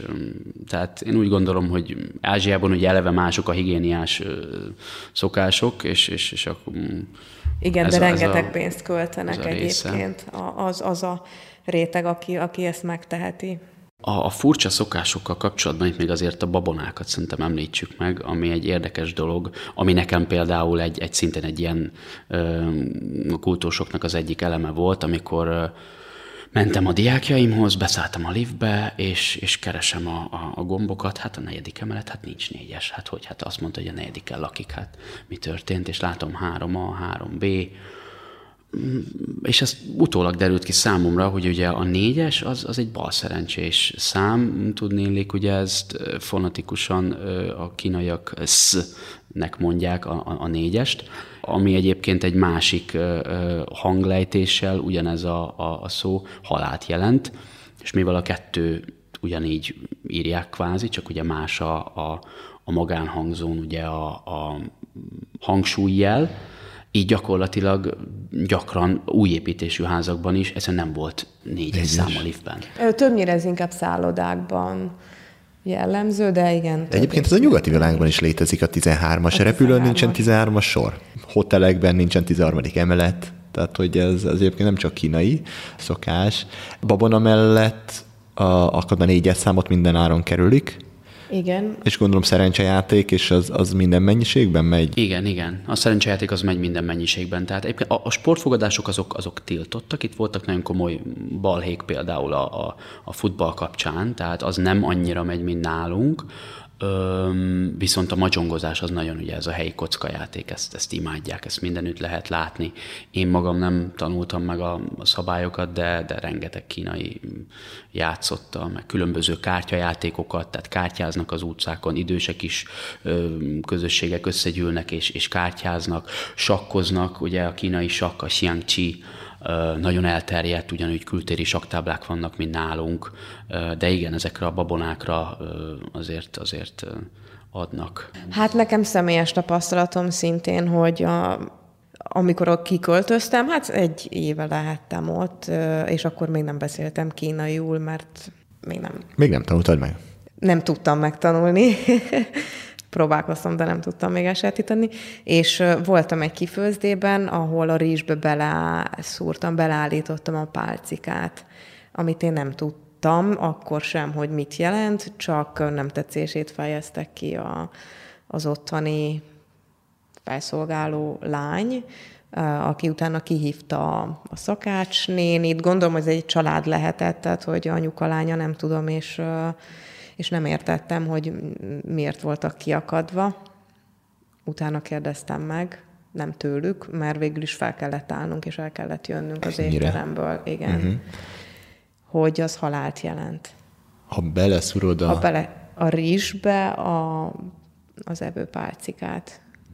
És akkor felálltunk, már nem éreztük magunkat ott... Komfortosan. Komfortosan, mm-hmm. igen. Nem éreztük magunkat ott komfortosan, úgyhogy, úgyhogy jobbnak láttuk, hogy távozunk. Még visszakanyarodva a higiéniás dolgokra, hogy meséltetek valamit a vé céről, hogy, hogy azokat is érdemes megemlíteni, a kínai vé céket? Igen, én konkrétan van egy ilyen fotóm, az egyik vé cében csináltam egy ilyen tábla, hogy hogy ne használd a, a nyugati vé cét, mivel ugye például az általános iskolákban, bizonyos közintézményekben, meg régi épületekben még az ázsiai típusú, úgymond ez a, ez a két talpnak van hely, és van egy lyuk gyakorlatilag, tehát ilyen guggolós formába kell elvégezni a, a kisebb-nagyobb dolgokat. Addig ugye sokan a nyugati vé cét nem ö, ö, tudják használni, és gyakran azt csinálják, hogy gyakorlatilag az ülőkére ráállnak, és, állnak, és úgy guggolnak, és van egy ilyen, egy ilyen kép, hogy, hogy át van húzva az a fajta manus, és hogy hogy kell a nyugati vé cét használni. De nagyon kevés nyugati vé cével találkoztunk kevés. Ott a hét év alatt, illetve a vé cé papírt mellett, a, a vé cé mellett hmm. egy kosárban, kis kosárban. De ez, ez szerintem most, ha mi bemegyünk egy pottyantús vé cébe, akkor mi is meglepődünk, hogy akkor az most, mert nem vagyunk hozzászokva. Így van. Tehát, hogy ő neki ugyanolyan meglepetés lehet, hogy most akkor ugyanolyan fura, hogy egyszerűen csak ő máshoz szokott hozzá. Igen, ehhez egyébként hozzá lehet szokni viszonylag hamar. Én amihez nem tudtam, az a, az a vé cé papír, hogy használat után a kukába dobott ki, ami nem feltétlen van zárban. Egyébként ez Latin-Amerikában is ugyanígy van, ott amiatt, mert hogy a csatorna, a hálózat nem olyan, hogy nem tudom, tehát hogy nem menjen bele a papír. Nem tudom, Kínában mi az oka? Ugyanez? Lehet, valószínűleg Aha. ugyanez. Tehát, tehát sok, sok, sok ilyen dolog van, amit szerintem nagyon másképp látunk. Tehát alapvető ö, ö, kulturális különbségek vannak ilyen, ilyen szempontból. Mesélted a kínai nyelvet. Na, hogy sikerült a kínai nyelvet elsajátítani? Hmm. Mennyire nehézkes, Na, milyen ne, kalandok ne, voltak? Nagyon nehéz volt, Aha. de megvan a középfokú nyelvvizsgám. Na, gratulálok. Köszönöm. Hát nekem az első év az abból telt, hogy ha elmondtak egy mondatot, egy szót sem tudtam belőle visszamondani. Már megismételni sem? Egy szót sem. Már Tehát nem, hogy megismételni a mondatot, a hanem nem hallottam mi? ki. Aha. Tehát egy mondatból nem hallottam ki egy szót. De nyilván jártam iskolába, jártam magántanárhoz, utána megint iskolába, és... Meg hát nyilván szerencsé, abban a szerencsés helyzetben voltam, hogy a munkatársaim egyáltalán nem beszéltek angolul, úgyhogy rá voltam kényszerülve arra, hogy, hogy gyakoroljak minél többet. Hogy néz ki a nyelv? Amennyire így hallottam róla, maga a beszéd, kínai beszédnyelv, az relatíve egyszerű. Nekem nem volt. Nem ez. volt? Nekem nem. Nem? A kiejtés miatt? A kiejtés, a kiejtés miatt, miatt, igen. igen. Ez, ez a... Ez melyik kínai? Ez mandarin. A, ez a mandarin. És ugye én csak egy évet éltem Shanghaiban, egy évet Pekingben. Pekingben volt egyedül ugye mandarin nyelvjárás, mert öt év Shenzhen az ugye kanton nyelvjárás, teljesen más. Mint egy másik nyelv lenne? Mint hogy, hogy teljesen más nyelv uh-huh. lenne, mint itt Európában. És te melyiket tanultad meg? A mandarint, a, mandarint. a hivatalos nyelvet, igen. Uh-huh. Mert hogy a kantoni az nem hivatalos? Ö, nem az a hivatalos nyelve Kínának, hanem uh-huh. a mandarin. Uh-huh. Na és az ilyen ragozások, az írásmód... Hál' Isten, azok... nincs ragozás. Nincs ragozás. Nincs. Jó, akkor az, az egy nincs. fokkal egyszerűbb a Igen. dolog. Akkor a kiejtés volt a, a nehézség? A kiejtés, mert nem mindegy, hogy... Tehát, hogy van Mondj egy, egy példát. Szó. Például azt mondom, hogy ma. Ötféleképpen tudod kiejteni az A betűt. Kiejtés szerint változik Kiejt... a jelentés. Igen. Ez az alapvető különbség a és nyugati... És teljesen más jelentése van. Ja, Na, hallgassuk meg, hát ha kihalljuk belőle. Ma, ma, ma, ma, ma. Ez öt különböző volt? Igen. De hát én nem hallottam a különbséget. Igen. És az írás és olvasás? Az, az olvasás, az szerintem a legkönnyebb. Tényleg? Igen, mert azzal szoktam példálozni, hogy ha, ahol laksz, ismered a környezetet. Tehát, hogyha meglátod azt a házat, ami szemben van veled, akkor felismered, hogy ez az a ház. Viszont ha most azt mondják neked, hogy rajzold le, már nem tudod lerajzolni, hiába élsz ott húsz éve. Tehát felismerni, felismerni a karaktereket könnyebb. Sokkal egyszerűbb, mint, mint, mint lerajzolni. De még mindig könnyebb, mint a kiejtés volt nekem. Én az írással nem is próbálkoztam, én abszolút a, a, a beszéd volt az, illetve a, a mindennapi túléléshez szükséges dolgok, taxiban, étteremben, boltban, amit, amit megpróbáltam én előbb elsajátítani. Az alapszinten egész jól ment. Utána már később szerveztek külön órákat külföldieknek is, és erre csoportosan barátokkal mentünk is, és ez nagyon jó dolog volt. Ezt, ha korábban elkezdtem volna, akkor lehet, hogy én is ö, jobban beszélnék most.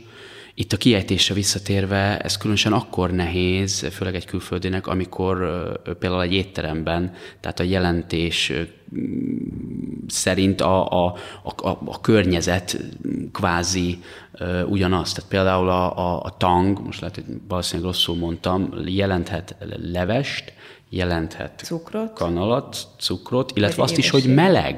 Tehát, hogyha most jön a pincér, te ott vagy egy levessel, és te próbálsz neki valamit magyarázni, akkor most mit, mit, is, mit is te most cukrot kérsz? Vagy meleg neked a leves? Vagy kérsz még egy levest, vagy esetleg egy kanalat? Tehát, hogy... Aha, hogy és ebből, ebből voltak félreértések? Rengeteg. Tehát nekem az, hogy a hangsúlyt megtanulni, az most tang, tang, tang, tehát...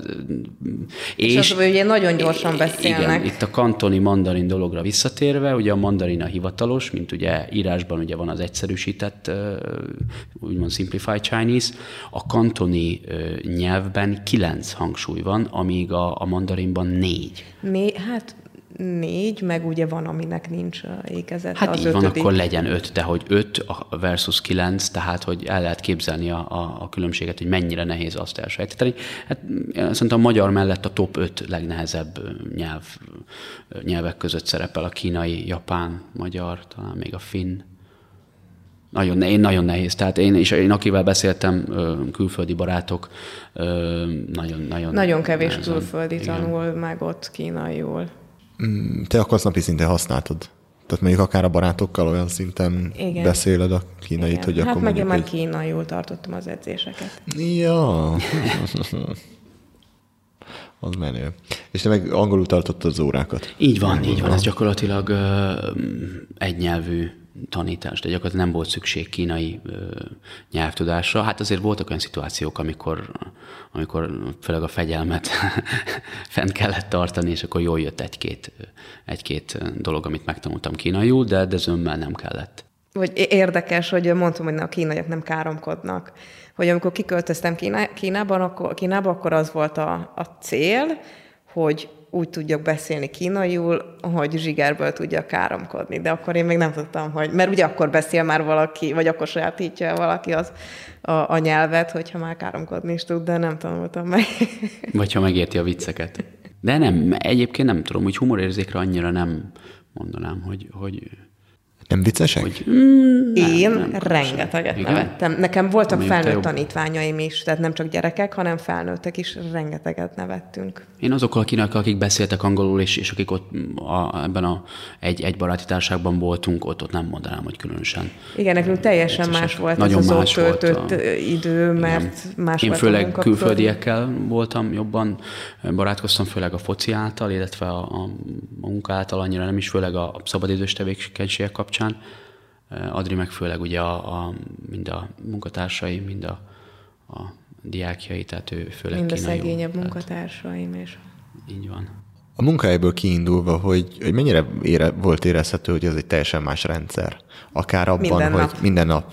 Nekem, mi, mi, mi, miben nyilvánult meg ez? Hát például minden nap úgy kezdődött a munka, hogy sorakozó, névsorolvasás, volt közös bemelegítés. A, a diákoknak, vagy nektek? Nem, az edz... Nekem nem. Volt, hogy beálltam, nekem nem, de az edzőknek. Az edzőknek. Igen, ott álltak egymás mellett hatvanan, névsorolvasás volt, mindenki hangosan mondta a saját számát egymás után, Mint, mint a katonaságban, tehát abszolút katonai igen, jellegű. Tehát ez a... az, isko, az általános iskolákban is ugye zászlóvonással, himnusszal indul a nap, katonai masírozás jellegű csoportos feladatok. Igen, minden munka után, minden nap közös meeting volt. Elmondta a főnök, hogy te holnap ezt csináld jobban, te vágd le a körmödet, neked most már hosszú vágd le a haja. Körmödet? Igen. Tehát erről szólt a meeting, hogy te mondjuk, igen, hogyan igen, reprezentálod igen. magadat? Igen, itt áll az edzésen, ezáltal nem figyeltél akkor a gyerekre, ötven yuan büntetés, igen. Várjál, én nagyon elemedző, várjál. Túl sokat itt álltál, mint edző. Mint edző. Edzésen? Mert ő, ezt, ő, ő valaki ezt nézi. Folyamatosan néznek. Tehát mindenki mindenkit figyel? Mindenki.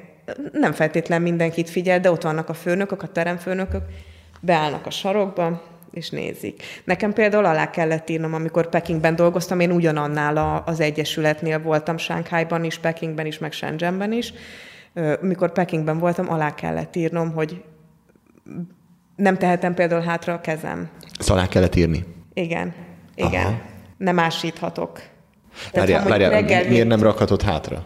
Mert, nem, mert, mert itt kell lenni oldalt a kezem. Tehát az, hogy te neked hol, hogy, hogy kell magadat... Hogy... Alá kellett írnom. Igen, nem tehetem zsebre, a pólomnak mindig be kell, hogy legyen gyűrve. Volt olyan Pekingben, felvettem egy sálat, mert tél volt, és ugye, mint említettem, nem volt fűtés. Rávettem a melegítő fölsőt, tehát nem látszódott, hogy sál van alattam, csak az, hogy egy kicsit úgy kiállta. És szóltak, hogy vegyem le. Megvoltak a, a, a követelmények, hogyan kell kinéz. És ha ásítasz, akkor mi van? Vagy mi van, ha megszeged azt, amit aláírtál? Ö, nem mertem megszegni. De egyébként oda volt írva, hogy első ásít, alkalommal hogy... pénzbüntetés. Ja, és akkor meg is volt, hogy ez mennyibe kerül, hogy mondjuk igen, egy igen, igen, zsebre igen. rakás az húsz yuan? Igen, igen. De ott megvan, minden nap ellenőrizték a körmöket. Ha már egy kicsit hosszabb volt, le kellett vágni. Hajat például nálunk nem festethettek. És akkor a, voltak bizonyos emberek, akiknek az volt a feladata, hogy konkrétan a másokat ellenőrizzen és igen, fegyelmezzen? Igen, ezeket teremfőnököknek hívták. Nagyon szerettétek őket, igen. gondolom. Ő, nekem Vagy nincs nem? rossz tapasztalatom. Én nagyon örültem, hogy velem oké, hogy aláírtam, de nem foglalkoztak ilyen szinten, de én meg betartottam mindent. Próbáltam betartani. A, Tehát te... ez, ez a ne ásíts, amikor ott vagy reggel nyolctól, este tizenegyig, szombaton is, vasárnap is. Szombaton is, vasárnap is heti hét nap munka? Ö, egy, egy szabad napom volt, az a hétfő, de én akkor is dolgoztam, mert ugye nagyon sok külön órám volt. A, a tekintélyelvűség az nagyon megvan, tehát hogy kinek mi a pozíciója, és akkor ő rá bármit mond, akkor ő szent, sérthetetlen, és a többi, ez, ez így megvan? Érezhető? Igen, igen, ez határozottan megvan. Ez egyébként a kocintásnál is előjön a tisztelet, illetve a, a, a felsőbb rangúnak a... Hogy ki kicsoda, hol, hol, így van, és az hogy jelenik meg? Muszáj a poharadat a másik fél pohara alá helyezni. Ha tehát nem lehet érzem, magasabban a poharad, amikor kocintasz. Ha én úgy érzem, hogy te magasabb rendű vagy. Ez ki, ki határozza meg, hogy akkor találkozunk először?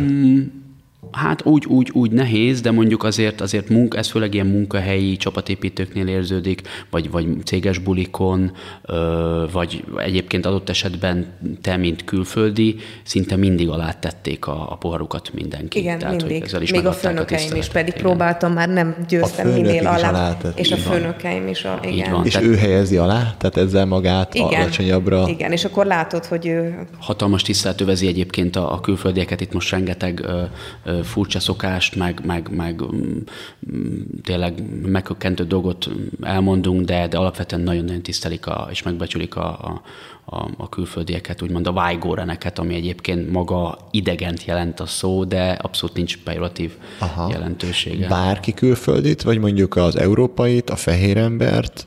Így van, igen, igen. igen. A, meg azokat a... a azokat a külföldieket, akik kint dolgoznak, és így mond, úgymond ezzel elősegítik ugye a, a, a fiatalok fejlődését, tehát akár edzők, ö, rengeteg golfedző dolgozik kint, kosáredző, ö, fociedző, rengeteg barátom volt, aki fociedzőként dolgozott kint, angol tanár, különböző nyelvtanár, mérnökök, projektvezetők, akik ugye nyilván beviszik a, a, a szakmai tudást és a, a tapasztalatot, Igen. és ezzel is ugye emelik ugye a, a, a De. színvonalat, és de, elősegítik de mondjuk a angol tanárnak hamarabb vesznek fel egy akcentussal beszélő fehér embert, mint egy Amerikából jött feketét? Színesbőrűt. Igen, igen. igen. Hát, hát igen, gyakorlatilag ez, ez, ez az, hogy mondjam, ez a, ez a, a külsőségekre nagyon adnak, tehát tökötök mindegy, hogy, hogy milyenek a, a,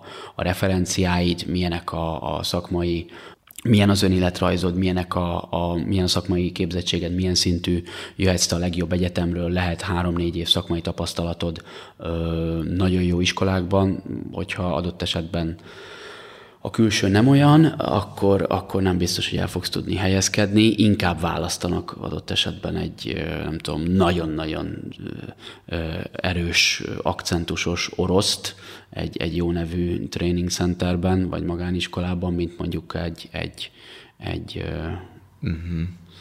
más egyént. És ez mondjuk a kínaiak között is működik, hogy mondjuk egy, nem tudom, egy magasabb kínait fognak fölvenni egy pozícióra, csak azért, mert ő fizikailag magasabb, mint mondjuk egy alacsony, tehát hogy így is működik, vagy ez csak annyi, hogy a külföldiek Nálunk, vannak amikor, meg Amikor a főnököm kért, hogy segítsek külföldi edzőt kihozni, akkor ez egy elvárás volt, hogy hány centiméter legyen minimum. Kicsit, mint a stewardesseknél, vagy a, a repülőtéri személyzetnél. Tehát én azt gondolom, hogy ez, hogy ez megvan abszolút, igen. Tehát... Még, még lehetett hallani Kínával kapcsolatban ezeket, nem tudom, tizenöt-húsz évvel ezelőtti történetek, hogy kínai cégeknél előszeretettel vettek föl fehér embert, minden tudás nélkül, csak azért, hogy ott lehessen, akiket ilyen kabalaként cipeltek meetingekre, mert az olyan menő, hogyha ott a, megjött a delegáció, akkor ott legyen benne egy fehér ember. Hogy, hogy ez még a, akkor ezt nem sikerült levetkőzniük? Szerintem nem teljesen. Láttunk mi is ilyet. Tehát hát abszolút. Én tapasztaltam is. Most nem csak amiatt, hogy egyébként a, a, a tanítványaim nagyon eredményesek voltak, és minden versenyről érmet hoztak. Ennek ellenére nagyon sok olyan szülő azért íratta be hozzám a gyerekét, hogy elmondhassa, hogy ja, ha neki külföldi az edző, akkor az én gyerekemnek is. Tehát akkor megint nem a teljesítmény alapján választottak, hanem hogy mondjuk... Voltak, igen, de, de voltak. Mondjuk, hogyha nem néz oda a szülő, akkor tök mindegy, hogy gyereke nyer, vagy nem nyer, mert úgyis a mobil. Igen, de ettől függetlenül attól pont, még látják, ha megosztja, hogy a... Aha. Itt a lényeg, igen. Ez, ez az úgymond arc, tehát ez a, ez a face, ami, amire nagyon adnak, tehát hogy mit lát a szomszéd, milyen autója van, őt, az ő gyerekét most külföldi edző oktatja focira, golfra, angolra. Zongorára, vívásra. Vagy, vagy, vagy vívást tanít, vagy zongora, igen, zongora Aha. nagyon népszerű, és... és ezt azért előszeretettel közzé is teszik, ugye a, a, a WeChaten kiposztolják ezeket a, ezeket a dolgokat, tehát sokszor úgymond cégek is ezt alkalmazzák amolyan, amolyan marketing fogásként. Nem, nem feltétlen az a lényeg, hogy, hogy az az edző tényleg jót tanítson, vagy, ja. vagy szakmailag jó legyen, hanem csak, hogy... Jól nézzen ki, jó kiállása igen. legyen. Amit meg a gyerek akar, az meg a legutolsó szempont Aha. általában. Tehát, hogy ez, ez így nem elképzelhető, hogy ő most fáradt, hogy... De azért, mert ott nagyon nagy a nyomás az érettségi előtt, mert úgy gondolják, hogy ott dől el a jövőjük. Kit így hova van. Vesznek fel. Az érettségi a minden. Az ére... Hát így az érettségi a minden. Nem pénzfüggő, hogy ki hova, melyik iskolába megy?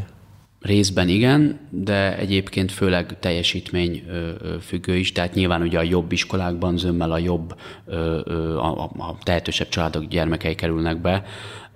Meg hát ők tudják tanítatni őket. Így van, így van. Itt, itt azért sokat számít, ha például külföldi egyetemekre akarják küldeni a, a gyerekeiket az angol nyelvtudás, tehát a, a, a kétnyelvű iskolákban nagyon komoly összegeket kérnek el tandíjra.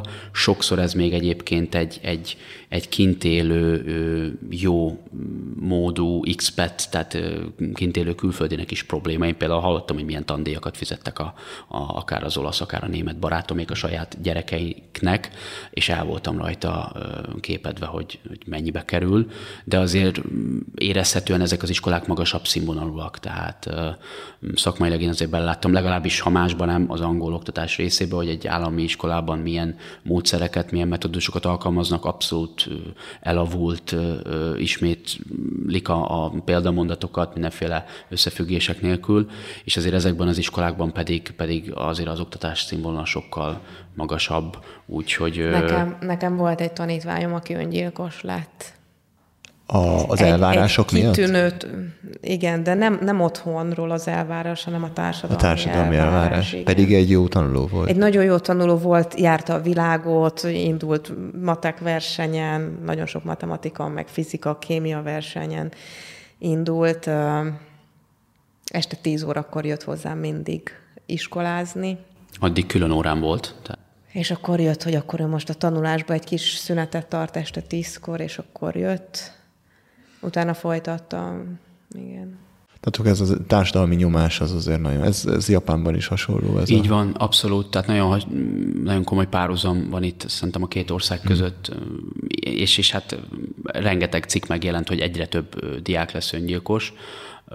Fő, főleg ugye amiatt egyszerűen már nem bírják. Be, Tehát, fáradt. Hogy végez az iskolával, el kell mennie neki utána angolra, a kicsiknek balettra, zongorára, még egy ilyen sport, esetleg egy fociedzés, még utána is este nyolc-kilenc-tíz órakor hazaesik, akkor még megcsinálni természetesen a házi feladatot. Valamikor éjfél körül lefekszik, vagy tizenegy órakor, és akkor utána reggel indul az egész újra. Az iskolában az egyént, ugye már beszéltünk, abszolút elnyomják, tehát hogy nem nagyon tudnak érvényesülni, mint egyéniségek, és akkor... Az iskolában nem, de egyébként hosszú távon van lehetőség. Hát igen, utána, hogyha felső oktatás... elvégezték, vagy ha felsőoktatás után mennek valamerre, akkor már igen, viszont addig nagyon nem is, és sokan ebbe, ebbe úgymond belerokkannak. Tehát Csak én... hogyha, hogyha, ugye azt mondtátok, hogy fontos a, a kinézet, hogy, hogy hogyan prezentálod magad, akkor az nem egy kiskapu, vagy egy ilyen ö, rövidítő út, hogy, hogy te nem a az oktatásodba fejlesztesz, hanem mondjuk elmész, megcsináltatod az orrodat, vagy jól nézel ki, vagy stb. Te mondjuk, nem tudom, fehéríted a bőrödet, és inkább azáltal próbálsz kitűnni, mert hogy úgyis az alapján fognak téged majd egy jobb pozícióba felvenni. Szerintem az már csak egy plusz. Valami lehet ebben egyébként. De igen, szerintem az, az már csak egy plusz, amiatt nem fognak téged felvenni egy egyetemre, mert fehér a bőröd. De mondjuk inkább egy utána egy munkahelyre. Egy utána, mondja. Igen, az már, már lehet egy előny a másikkal szemben. És olyant láttatok, hogy esetleg egy ilyen lufi kipukkant, hogy valaki előadta, hogy ő nem tudom, ő mennyire ilyen, meg olyan, meg amolyan, és hogy mögötte nincsen meg a tartalom? Mert hogy nem egyszer, tehát hogyha minden a külsőségekről szól, hogy, hogy én nekem nem tudom, hol leszem, mit vásárolok, stb., hogy a, ezáltal elnyerjem a társadalomnak a, a elismerését, akkor... É, igen, én, én volt egy-két szitu, amikor úgy beléptem, főleg ugye, hogy én beleláttam úgymond, a, hogy hol laknak, tehát, hogy amikor volt olyan diák, akit addig iskolában tanítottam, utána már otthon, és amikor, amit gondoltam róluk, hogy, hogy, hogy majd milyen lesz a lakásuk, illetve hogy milyen, akár milyen anyagi lehetőségekkel bírnak, amikor így, így, így beléptem a lakásba, egy picit koppantam, tehát, hogy, hogy ez a felvágás, ez, ez, ez, ez érezhető volt, úgyhogy... Neked is volt a munkahelyeken ilyen körömellenőrzés? Ne, és reszkolt, vagy, ez, vagy ez csak akkor jellemző inkább? Szerencsére a... nálunk ilyen nem volt. Itt, itt úgymond kihasználhattuk azt, hogy mi külföldiek vagyunk. Tehát, hogy én de, de mindig... mondjuk a helyi tanárok, kínai munkatársak? Náluk azért, azért jobban hát nézték. Ez a népsorolvasás is hasonló. Egy picit, de annyira nem. Azért ezek, ezeken a, ezekben az iskolákban így egy, egy jóval, jóval liberálisabb volt a, a, a, a közeg. Illetve utána már kvázi én, én, én magántanárként dolgoztam, tehát nem nagyon szorítottak, úgymond ilyen szempontból keretek, keretek közé, tehát úgy meghagyták ezt a, ezt a szabadságot mind a szakmai téren, mind egyéb más tereken, amit, amit én nagyon szerettem, tehát nem tudtam volna így éveket kint lenni, hogy nekem majd valaki nézi, hogy mikor teszem hátra a kezem, meg, meg mikor ülök le, tehát... Nálunk minden nap munka után sorakozó, és elmondta a teremfőnök, hogy te most ezt csináltad rosszul, te azt csináltad rosszul, ezen változtass. Azt nem, hogy mi volt a jó, csak az, hogy mi volt a rossz, mindenki előtt uh-huh. megnevezett. És mindenkiről volt egy ilyen kis dosszié, hogy... Nem, minden, tehát nem, nem mindenkiről minden nap, csak épp az aktuális, vagy az aznapi hiányosságokat. Jól lehetett egyébként keresni? Meglehetősen, igen. Tehát, hogy így igen. Akár az ember egy jó színvonalon él, plusz még félretesz, így ennyire van, jól, így tehát meg, hogy ennyire megfizetik. Főleg, főleg azért, mert ugye a bérek azok hasonlóak a, a többi ázsiai országban lévő, akár, én most csak a tanári bérekről tudok beszélni, Tehát, tehát jól megfizetik a, a külföldi munkaerőt, viszont a, az élet olcsó. Tehát Kína például összehasonlítva Japánnal, vagy akár Koreával, még szerintem bizonyos ö, tájföldi ö, helyekkel is nagyon olcsó. Tehát ö, akár a napi étkezés, lakhatás.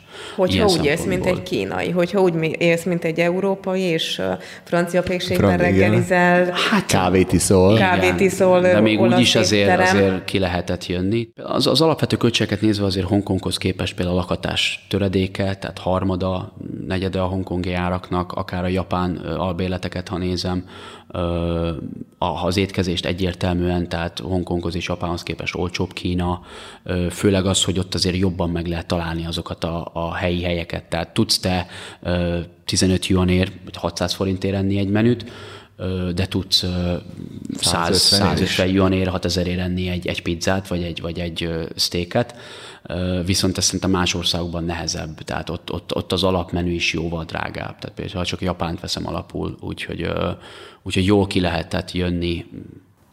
Meg hát nyilván... Meg megfizetik a külföldi. Így van, így van. Az, más, a, más, még... más nem menne oda az ember, vagy hát az a...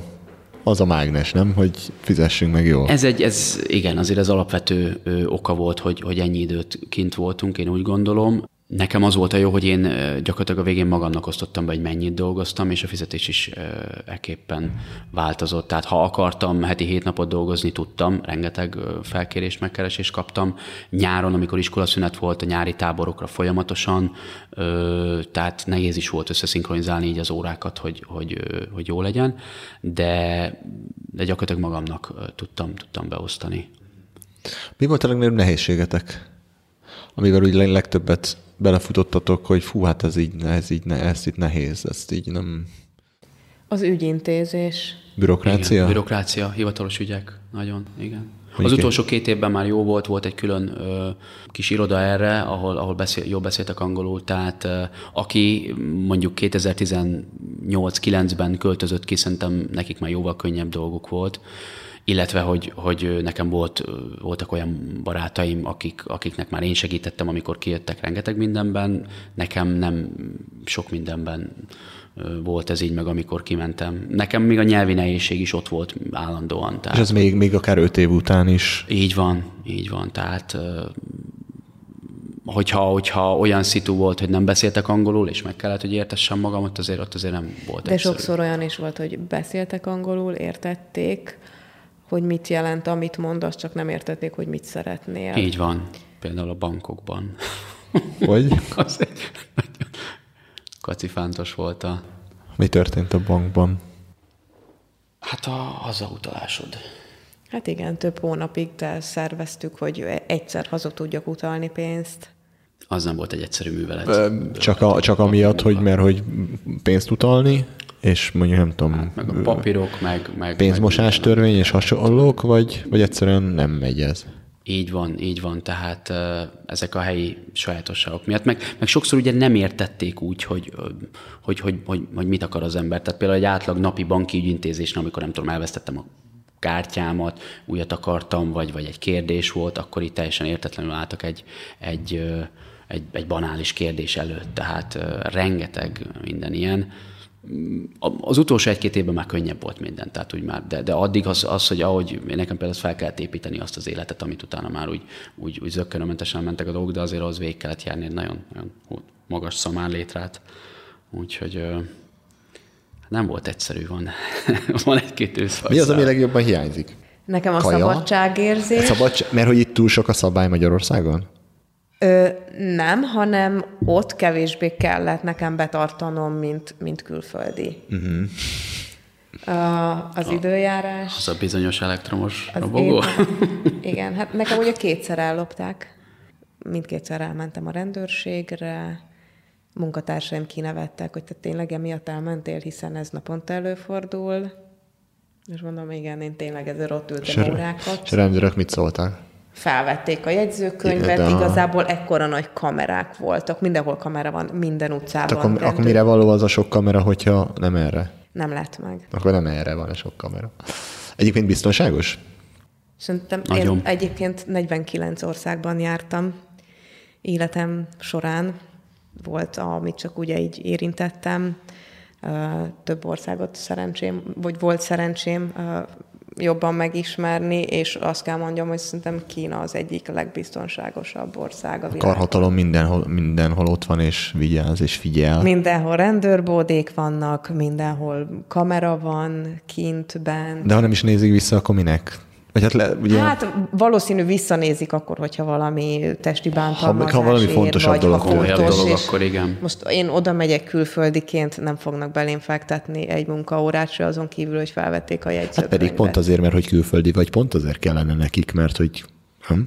Egy a ruhákról, én ilyen, nem is tudom, hallottam valahol, hogy ez általában... Ugyanazon a gyártósoron. Hogy ugyanaz, igen, hogy a gyár... Pont hogy mondjuk azt mondja a Nike, vagy bármelyik sportmárka, ne, azt igen. mondja, maradjunk az Adidasnak, gyártsd le ezt a cipőt, reggel nyolctól este nyolcig megy a, a gyártósor, Adidas azt mondja, hogy köszönöm, meg volt már a munka, viszont a munka folytatódik, ugyanazt legyártják, csak akkor már nem az Adidasnak, hanem a így, Kispistának, így. aki... majd nem, ki tudja, mit csinál vele, majd eladja. Van erről több dokumentumfilm is, tehát ugyanúgy kicserélik az alapanyagot, ugyanaz a gyártósor, csak annyi, hogy mondjuk nem teszik be a Gucci-nak a ötjegyű vagy négyjegyű, nem tudom, kódját, ennyi. De például volt én, hogy a Vivo társam Shanghaiban a piacon megvette a szemüveget, hazahozta, anyukája a lencsét leellenőrizte, ilyen minőségellenőrként, mm-hmm. vagy nem tudom, hogy dolgozott, vagy szemész, nem emlékszem, de az a lényeg, hogy mondta, hogy ez egy teljesen jó lencse. Ugyanaz. A piac ugyanaz, mm. igen. Voltam ezen a környéken, uh, Guangzhou-ban, jól mondom a nevét? Guangzhou. Guangzhou, igen. Guangzhou? Guangzhou. Guangzhou-ban. E, és ott kimentem egy ilyen helyi piacra, és ott volt olyan, olyan boltok voltak, ahol csak semmi más nem lehetett megvenni, csak a ruhákba a tegeket, ezeket a bevarható minden, amit el tudsz képzelni, logós, kis, kis bevarható, minden. Hát a bolt erről szólt. Meg hát ott Haláli. volt minden. Az, ott ez a kétezer-tízes év eleje, kétezer-tízben volt, na hát ott az Adidastól elkezdve, Adios, minden, minden és minden. Igen, van több ilyen fotó is az elején, az első fél évben ezeket én lelkesen, lelkesen fotóztam, igen, a, a Calvin Klein Aha. elírva, elgépelve. Egyébként ez a Chinglish kifejezés, ami ez a, ez a Chinese Englishnek a, a rövidítése, uh, itt, itt, itt uh, ugye ez erről szól, hogy, hogy sokszor félrefordítanak dolgokat, összekeverik a a, a, Ú, a betűket. Igen, Ú, most erre emlékszem. Ú, én is gyűjtöttem ilyen fo- fo- fotókat, hogy valamit, valami szörnyű angolsággal lefordítottak, és igen. semmi értelme nincs a metrókban valami. Gyakran fotóztam ezeket. Ú, igen, igen. Hát meg angol tanárként gondolom. Persze, hát ez beleláttál a napi dolgokba, és nyilván mindig kijavítottam Aha. a diákjaimat, ha, ha valamilyen volt, de volt egy-két, most hirtelen nem jut eszembe konkrétan, de volt egy-két típus hiba, amit, amit, amit sokszor, sokszor hallottam az óráimban. Ezeket utána már külön pontokban ki is, ki is emeltem. Úgyhogy hogy, hogy rengeteg ilyen van. Nekik, nekik, hogy mondjam, nekik annyi, legalább annyira nehéz angolul tanulni, Persze, mint nekünk miatt, kínaiul. Tehát alapvetően mondjuk nekik japánul tanulni, vagy koreaiul sokkal könnyebb, mint... mint. Mi, mi a leg, legnehezebb nekik? Mondjuk akár kiejtés, szó, ragozás, valami? Nyelvtan, Aha. A, a, a beszédfolytonosság, sokszor a kiejtés is, de hát itt is gyakorlatilag nagyon széles a skála. Tehát, hmm. nincs olyan tipikus, hogy nem tudom, rosszul ejtik a bármelyik hangot. Nem, nem mondanám, hogy, hogy, hogy nyilván azokat a, spe, a speciális hangokat ö, ö, ott, ott azért vannak nehézségek, de, de, de nem mondanám, hogy, hogy kirívóan van, van egy, egy bizonyos, amit mindenki. Inkább, ö, inkább típushibák vannak, de, de hát mondom, volt, tehát volt olyan diákom, aki, aki négy évesen, négy és fél évesen folyékonyan beszélt, tökéletes kiejség, kiejtéssel, bocsánat, illetve volt olyan is, aki nem tudom, tizennégy-tizenöt évesen több évi magántanulás után is még, még, még küzdött. Tehát itt, itt az, hogy valaki hány éves, az nem igazán számított itt az oktatásnak, az iskolának a színvonala, illetve az, hogy, az, hogy utána milyen tanárai voltak, milyen magántanárai voltak. Tehát... Nem vagyok angoltanár, de... Én azt vettem észre, hogy mivel a kínaiaknál ugye egy szó az nagyon rövid, egy magánhangzót tartalmaz, ezért egy összetett szót már tagoltan mond. Tehát, hogy nem tud egy hosszú angol szót folyamatosan elmondani, hanem így magánhangzónként tagolva. De én ezt vettem észre, de nem úgy tanári szemmel néztem, úgyhogy lehet benne mond, valami. Mondva nem igaz. Lehet. a, lehet benne valami. Még a, hát ugye a kínai gagyi termékekről arról elárasztott minket is, azokkal lehet még találkozni, vagy az már javult a, a bármilyen szinten bármi, ami gagyi és kínai? Lehet találkozni, de egyébként még azzal is lehet találkozni, ami ö, nagyon jó hamisítvány. Csak uh-huh. meg kell tudni, hogy merre tehát, menj. De már tehát akkor mondjuk, a, mi, a, akkor inkább úgy teszem fel a kérdést, hogy számít már nekik a minőség? Igen? Igen. Én azt gondolom, hogy jobban, egyre mint előtte. Uh-huh. Igen. Nagyon sok ö, ö, saját márkás termékük is van. Én például gyakran rendelek AliExpressről, telefontartót például autóba. Jó, mondjuk egy telefontartóban olyan, azt érted, az műanyag, de mondjuk Igen. inkább mondjuk ruházatban Persze. jöhet elő a minőség, étkezésben, hogy az mondjuk mennyire egészséges, hol számít még a minőség, hogy mondjuk nem tudom, akár egy design dolgoknak a kialakítása. Szerintem étkezésben már kevésbé számít az, hogy mennyire egészséges. Hát az egészséges. Vagy hogy minőségi. De a minőségi az azért számít. Tehát én azt gondolom, hogy úgy, mint minden más országban, ők is haladnak a korral, és fejlődnek, és egyre magasabb az életszínvonal, meg, meg, meg ugye egyre tehetősebb sok-sok-sok család, és, és azt gondolom, hogy hasonlóan a nyugati világhoz azért ott is, ott is ezek a tendenciák mennek, lehet, hogy valahol lassabban, de azért azt tudni kell, hogy a, hogy a nagyvárosi Kína, A, a metropoliszok, tíz-tizenöt millió ember, és az, ami vidéken van, egész más. Tehát az életnek a gyorsasága nagyon-nagyon nagyon különböző tud lenni. Van egy nagyon jó főzőcsatorna egyébként a YouTube-on, ezt tudom ajánlani, aki szereti a, a kínai konyhát, vagy, vagy ilyenek. Ö, alapanyagokat honnan szerzett be hozzá? Minden utcában van zöldséges, gyümölcsös, friss gyümölcs, ott felvágják. Mármint nem, hogy itt, itt, itt. Tehát, hogyha mondjuk valaki megnézi a kínai főzőcsatornát. Jegenye utca, Dunapanda. Igen? Jó. De a lehel piacon is. A kínai boltokban is akár lehet. Jó. Mert általában ugye ez szokott lenni, hogy oké, okay, megcsinálnám, de hát nincsen ez se, az se, az se. Most már van itt is akkor?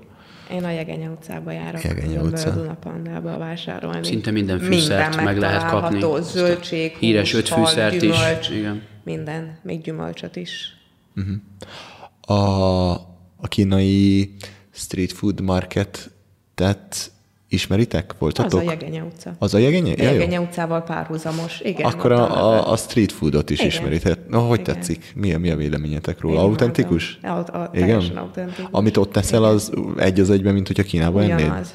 Aha, ott sikerült olyat, hogy csak úgy böktem valamire, és annyira ehhez, mint hogy egy gumitalpat kaptam volna. Mellé lehet fogni néha. Igen. Hát ott mindent megesznek Tud, Kínában. Mindent, tud, tudni mozog. Kell egyébként, ez azért kell tapasztalat is, hogy, hogy mi az, amit szabad rendelni, mi, a, mi az, amit nem, legalábbis egy európai gyomorral, vagy tehát azért néha, néha mi is mellé fogtunk, de hát nyilván több év ott lét után már... Az ember tapasztalink, amikor, amikor, meg amikor ott vagy sok időt, így akkor van. mersz tapaszt, vagy mersz próbálkozni, mert hogy tudod, hogy hosszú távra fektetsz be. Amikor az ember ott van két hétig, akkor kicsit mondjuk ne, nehezebb próbálkozni, mert egy-két ilyen félre sikerült próba után azt mondod, hogy nagyon inkább megyek a biztosra. Így van, így van. Én, rám ez abszolút igaz volt. Tehát én nem kísérletezgettem meg. Voltak azok a, a, az ételek, amiket szerettem. öt, nyolc, tíz, tizenkettő. Én meg mindent kipróbáltam.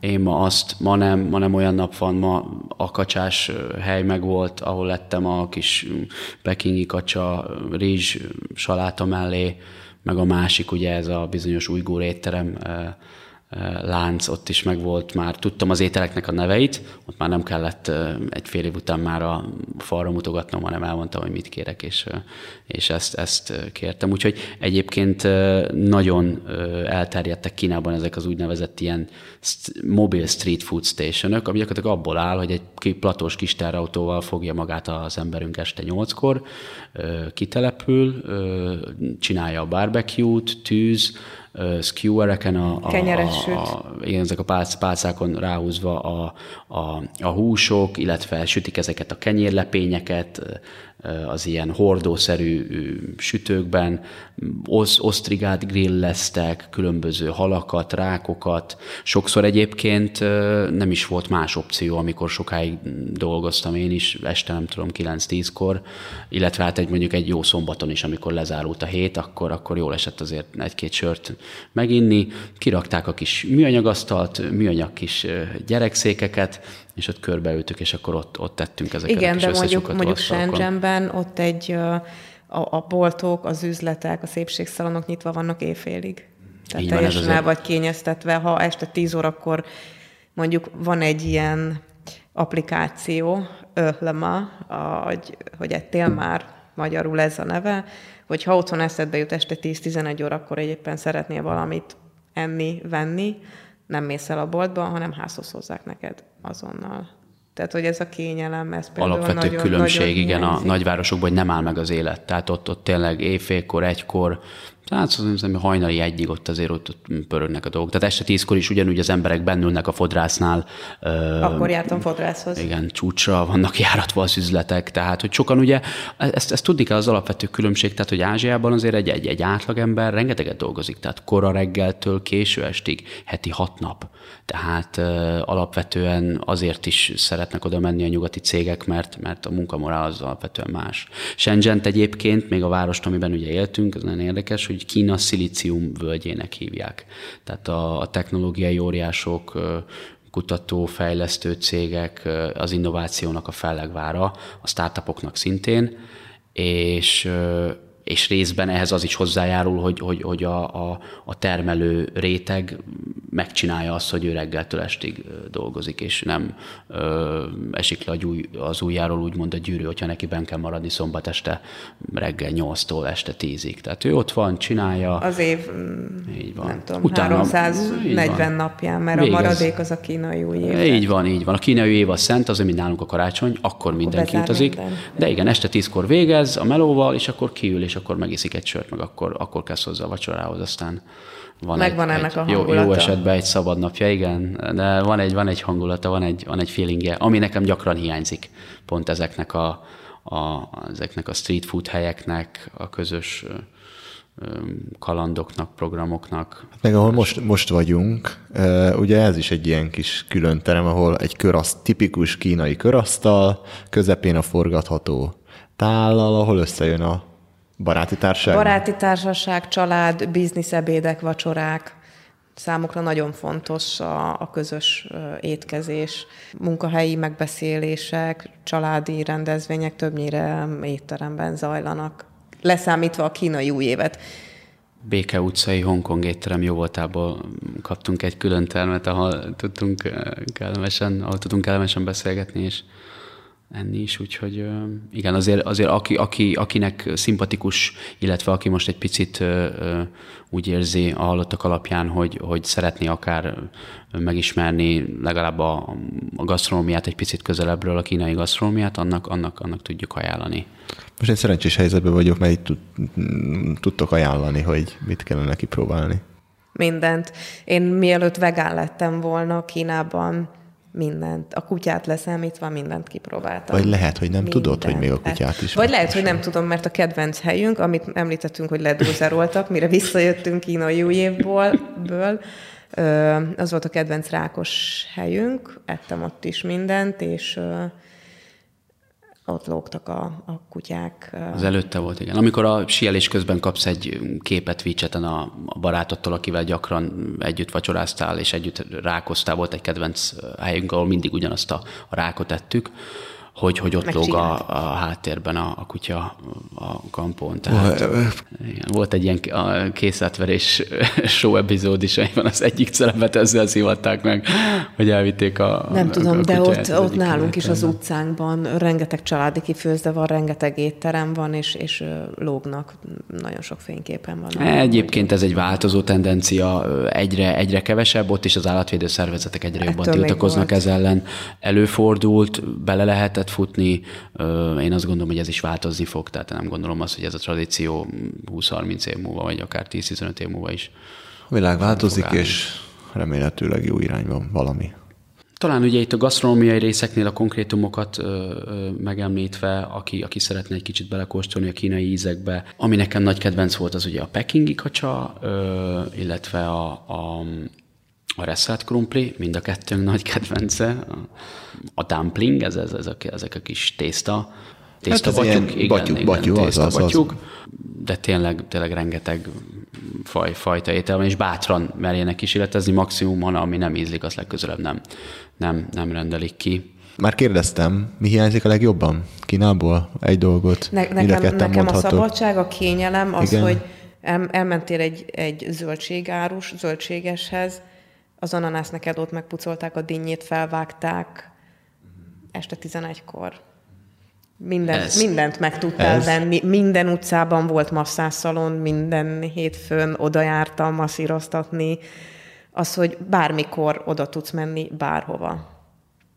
Ez egy jó bármilyen piaci szolgált lehetőség lenne még itthon is olyan gyümölcsösöket nyitni, ahol felvágják előre, és, és úgy tudod csak... Felszeletelik, elcsomagolják. Sajnos a, a műanyag szennyezés szempontjából nem a legjobb, mert rengeteg műanyagot használnak éppen erre. Az alufója tényleg tonna számra fogy, pont emiatt is. Ugye rohanó világ, az embernek nincs ideje, tehát például egy ananász nem kezd el otthon ö, ö, felvágogatni, vagy egy, vagy egy görög dinnyét, sárga dinnyét, hanem ott már elő van készítve, benne a, a pálcika, oda megy, kifizeti, fölviszi, otthon csak lehúzza róla a celofánt, és már lehet is enni. Tehát nem el... kell sehova időpontot kérni. Igen. Vagy például az, ami még nagyon, nekem nagyon tetszik, az a, az a tradicionális, és mellette a nyugati gyógyszertár. Hogy ott a nyugati gyógyszertár, mindenféle gyógyszerek, vitaminok mesterségesen ugye előállítva, mellette a kínai, ahol szárított zöldségek, szárított halak, a tengerből szárított szivacsok, gombák, minden, amit a természetből uh, hoztak. És, és ez egy helyen. Ugyanez igaz egyébként az orvosi rendelőkre is, tehát konkrét tapasztalat, amikor... Uh, volt egy egészségügyi problémád, bementél a, a rendelőintézetbe, és két iroda volt egymás mellett. Az egyik a, a nyugati orvoslás szerint gyógyított, rendesen a doki egy köpenyben digitális vérnyomásmérővel megmérte a vérnyomásod, utána ott meg volt a diagnózis, végeztél, és akkor utána átmentél a szomszédszobába, aha, konkrétan a szomszédszobába, ahol a doki már nem ö, fehér köpenybe, hanem egy ilyen nagyon ö, autentikus természetközeli viseletben, szandálban, mezitláb, ö, mindenféle vérnyomás nélkül, vérnyomásmérő nélkül odalépett, megfogta a csuklómat, és hallottam, hogy kínaiul számolt. Tehát vagy akupunktúrás kezelések. És ez a kettő nagyon megfér egymás mellett. És a kettő ez egy párhuzamosan. Párhuzamosan jelen van, igen, és próbálják mikor, mire, melyiket ö, használni. Vagy amikor, amikor fájt valamim, akkor írtam az egyik uh, tanítványomnak, elmondta, hogy milyen zöldséget, milyen növényt, mit tegyek, milyen szárított gyümölcsöt, ami arra jó. Ez, ez nagyon szimpatikus az, hogy a, hogy a nyugati orvostudományban sokszor elhangzik, hogy az, az embert meggyógyítják a fizikai tünetek szerint, fizikai és tünetek, hogy mellette a, a lelki oldalával pedig senki nem foglalkozik, vagy, vagy nagyon ritkán, és hogy ott pedig ezt a kettőt annyira, ahogy mondtad is, te összötvözik, és az egyik nem létezik a másik nélkül. Itt, itt, itt lehetne tanulni tőlük, szerintem, szerintem rengeteget. Ami nekem, kérdésedre válaszolva, nagyon hiányzik, nyilván olcsó masszázs, elektromos motorozás, piroson átmenés. És piroson itt is átmehet. Hát igen, csak de most már ott sem mehetsz át a piroson. Hát igen, én még emlékszek a régi jó időkre, amikor gyorsabban odaértem a focira motorral, mint, mint autóval értem volna. Nyilván ezek a, ezek a, a, a konkrét dolgok, de ami, ami az egyik, egy, egyik Leg, legnagyobb hiány az a, az a külföldi utazásoknak a hiánya. Tehát azt tudni kell, hogy mi a, elég sok kínai ünnep van egész évben, tehát a kínai új év az egy hosszabb pihenő, az egy hosszabb kötelező pihenő minden kint dolgozó külföldinek, legalább egy, egy, két, három hét. Mi általában ezt olyan néha egy hónap hosszúságúra is elhúztuk, és akkor mindig valahol ö, nyaraltunk, tényleg Dél-Kelet-Ázsiát is bejártuk, ö, elég sok helyen voltunk. Ne, nekem ezek a kaland, ö, kalandos, egzotikus utazások nagyon hiányoznak. Nyilván a távolság miatt, illetve a Covid óta történt, ugye repjegyárváltozás, stb. Emiatt nem, nem, nem is voltunk azóta Ázsiában. Nekem ez nagy szívfájdalmam, és ezt majd igyekszünk majd remélhetőleg ma jövőre ö, pótolni.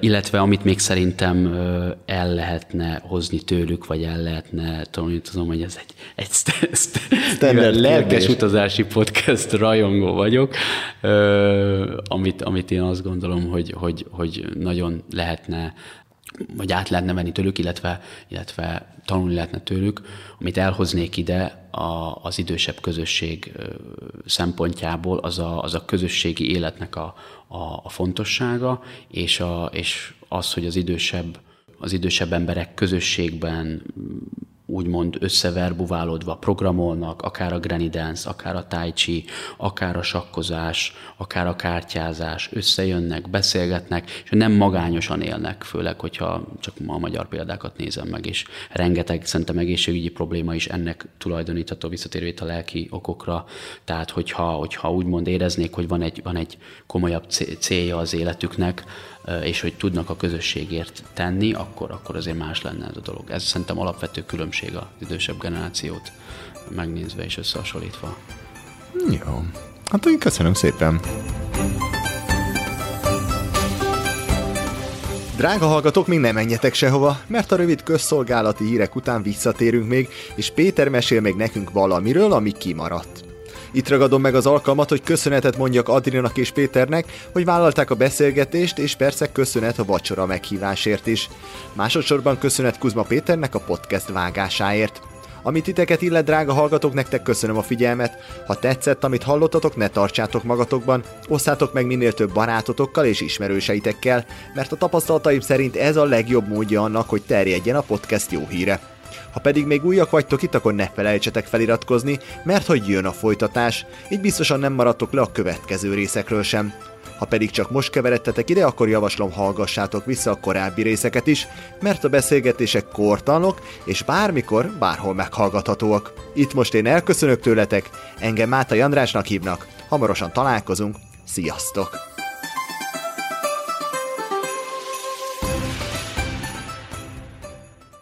Zárszóként szeretnénk megemlíteni, hogy bár, bár az elhangzottaknak ö, lehet negatív lecsengése, de ez ne vegye el senkinek a, a, a kedvét.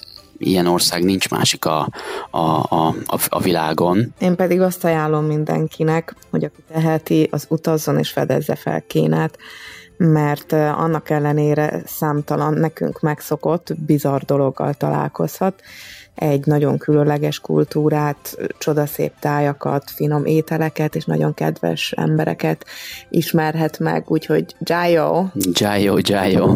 A társkeresés témakörhöz kapcsolódóan érdemes még megemlíteni egy nagyon érdekes helyet Shanghaiban, az az úgynevezett helyi esernyős piac, vagy hívjuk házasságkötő piacnak, ami arról szól, hogy kimennek a, a szülők, akiknek a gyermekük még nem talált párt, tehát ugye még nem házas, és gyakorlatilag ez egy ilyen, ilyen matchmaking, tehát egy ilyen társkereső rendszerben megy.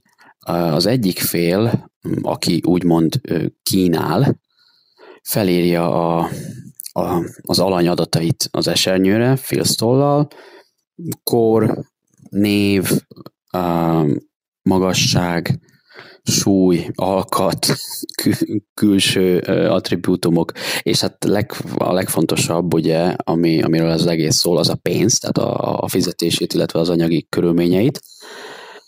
Majd szintén felírja a, a másik oldalra, hogy, hogy milyen alanyt keres, tehát hogy milyen partnert keresne ennek, a, ennek a, az úgymond kínált árunak, hívjuk így, amire ugye kiírja, hogy, hogy keres egy hetvenöt-egy nyolcvanöt közötti férfit, például ugye, ha lánya van, a lányának legalább felsőfokú végzettséggel, legalább ilyen meg ilyen fizetéssel havonta. Tehát ezt így tényleg szemrebben is nélkül minden adatot, adatot kiírnak, és akkor sétálgatnak az esernyőikkel, nézik a, a többi esernyőt, és, és utána, hogyha van egy ilyen úgynevezett matchmaking, akkor ott szóba elegyednek a, a, a többi szülővel, gyakran már ugye ezek, ezek a, az emberek nagyszülőkorúak, tehát ez főleg arról szól, hogy azoknak a, az embereknek találjanak párt, akik, akik már azért azért jól benne vannak a korban, de még nem házasodtak meg, tehát harminc fölöttiek. Úgyhogy utána beindul egy ilyen, egy ilyen kommunikáció, és hogyha minden sikeres, akkor megszervezik ezt a nagyon erőltetett randit, ahová általában az egész család elmegy. A fiatal párt, vagy már nem is annyira fiatal párt, külön ültetik egy asztalhoz, és a család felügyelete mellett egy ilyen nagyon autentikus és romantikus hangulatú rendezvú történik. Rendszerint ugyanúgy egy étteremben zajlik. Úgyhogy ez, ez egy olyan hely, aki Shanghaiban jár, annak, annak nem érdemes kihagyni a nagyon-nagyon érdekes.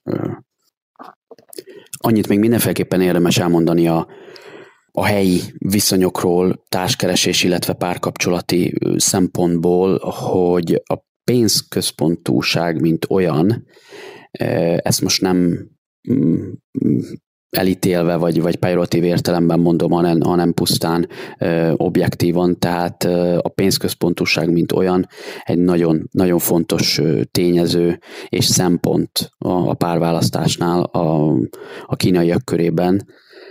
Tehát ö, ez alatt azt értem, hogy, hogy nekünk, európaiaknak, vagy a, vagy a nyugati ö, ö, embereknek ez már sokszor tényleg ö, nagyon... Ö, nagyon megdöbbentő léptéket ölt az a közvetlenség, és az a, az a, a hát, hogy mondjam, finoman néha, ö, néha tényleg már, már ö, nagyon udvariatlan ö, direktség, amivel, amivel rákérdeznek például, a, például az ember fizetésére sokszor, főleg akkor, amikor hallottunk történeteket egy kedves barátunk, aki gyakran ismerkedett kínai lányokkal, ő nagyon jól beszélt kínaiul, és rengeteg ilyen történetet mesélt, hogy gyakran már az első, második, harmadik randi után családlátogatás, bemutatlak otthon, és az első találkozáskor körülbelül a készfogás után, és a, és a, a tea kitöltés után már ott tartottak a kérdésekben a szülők, hogy milyen diplomád van, mennyit keresel, mikor fogod elvenni a lányunkat, tehát ilyen Ilyen szempontból nagyon nem szégyenlősek, és, és konkrétan rákérdeznek, és ez gyakran szempont a, a, a szülőknél is, hogy, hogy, a, hogy, a, hogy a gyermekük olyan párt találjon, aki, aki jó módú és jó anyagi körülményekkel bír. Elsősorban értelemszerűen ugye ez, a, ez a, a, a lányos szülőknél van meg, gyakran van is ebből konfliktus, öm, És, és van egy, van egy elég komoly társadalmi nyomás a, a fiatalokon, hogy találjanak maguknak párt, és az, aki még adott esetben szingli, és mondjuk huszonöt, ne adj Isten, harminc év felett van, ott már egy ilyen, egy ilyen pánik, pánik társkeresés beindul, adott esetben a szülők részéről is, egy-egy presszionálás, hogy miért nincs még párod, miért nem házasodtál még meg, miért nem mentél még férjhez. Főleg ez ugye a kínai új évkor nagyon-nagyon jelentős, ugye amikor általában a nagy családi összejövetelek vannak, és akkor az összes rokon ezt, ezt, ezt mondja valakinek, akkor az elég, elég kellemetlen tud lenni. Gyakran ezért is alkalmaznak egy, egy manapság rendkívül elterjedt, de elég bizarr szolgáltatást, az úgynevezett girlfriend rentalt, azaz Azaz, azaz barátnőbérlést. Ez gyakorlatilag arról szól, hogy a, hogy a kínai új évre, arra a pár napra, vagy, vagy egy hétre, amikor ugye a, a, a, a férfi vagy a fiú hazautazik a szüleihez, akkor elvisz magával egy hölgyet, és ezt úgy mutatja be, úgy adják elő, mint hogyha ő az ő barátnője lenne, ergo elkerüli ezeket a, ezeket a családon belüli fricskákat és presszionálást, ezért ő nyilván kifizet egy komoly összeget, és akkor utána, ahogy, ahogy letelt ez az egész, akkor, akkor megy vissza minden a, a, a régi, régi rendszer szerint, mindenki megy vissza, és akkor esetleg eltelik egy év, akkor, akkor ugyanezt, ugyanezt eljátsza. Tehát És, és ez meglepően, meglepően gyakori és, és népszerű lett ez a, ez a dolog, tehát ezt nem egy-két helyről lehetett hallani, elég népszerű lett a, a kínai férfiak körében. Tehát ez is mutatja azt, hogy mekkorák, mekkorák a társadalmi elvárások, és, és hogy ők ennek mekkora jelentőséget tulajdonítanak. Ez a műsor a Béton közösség tagja.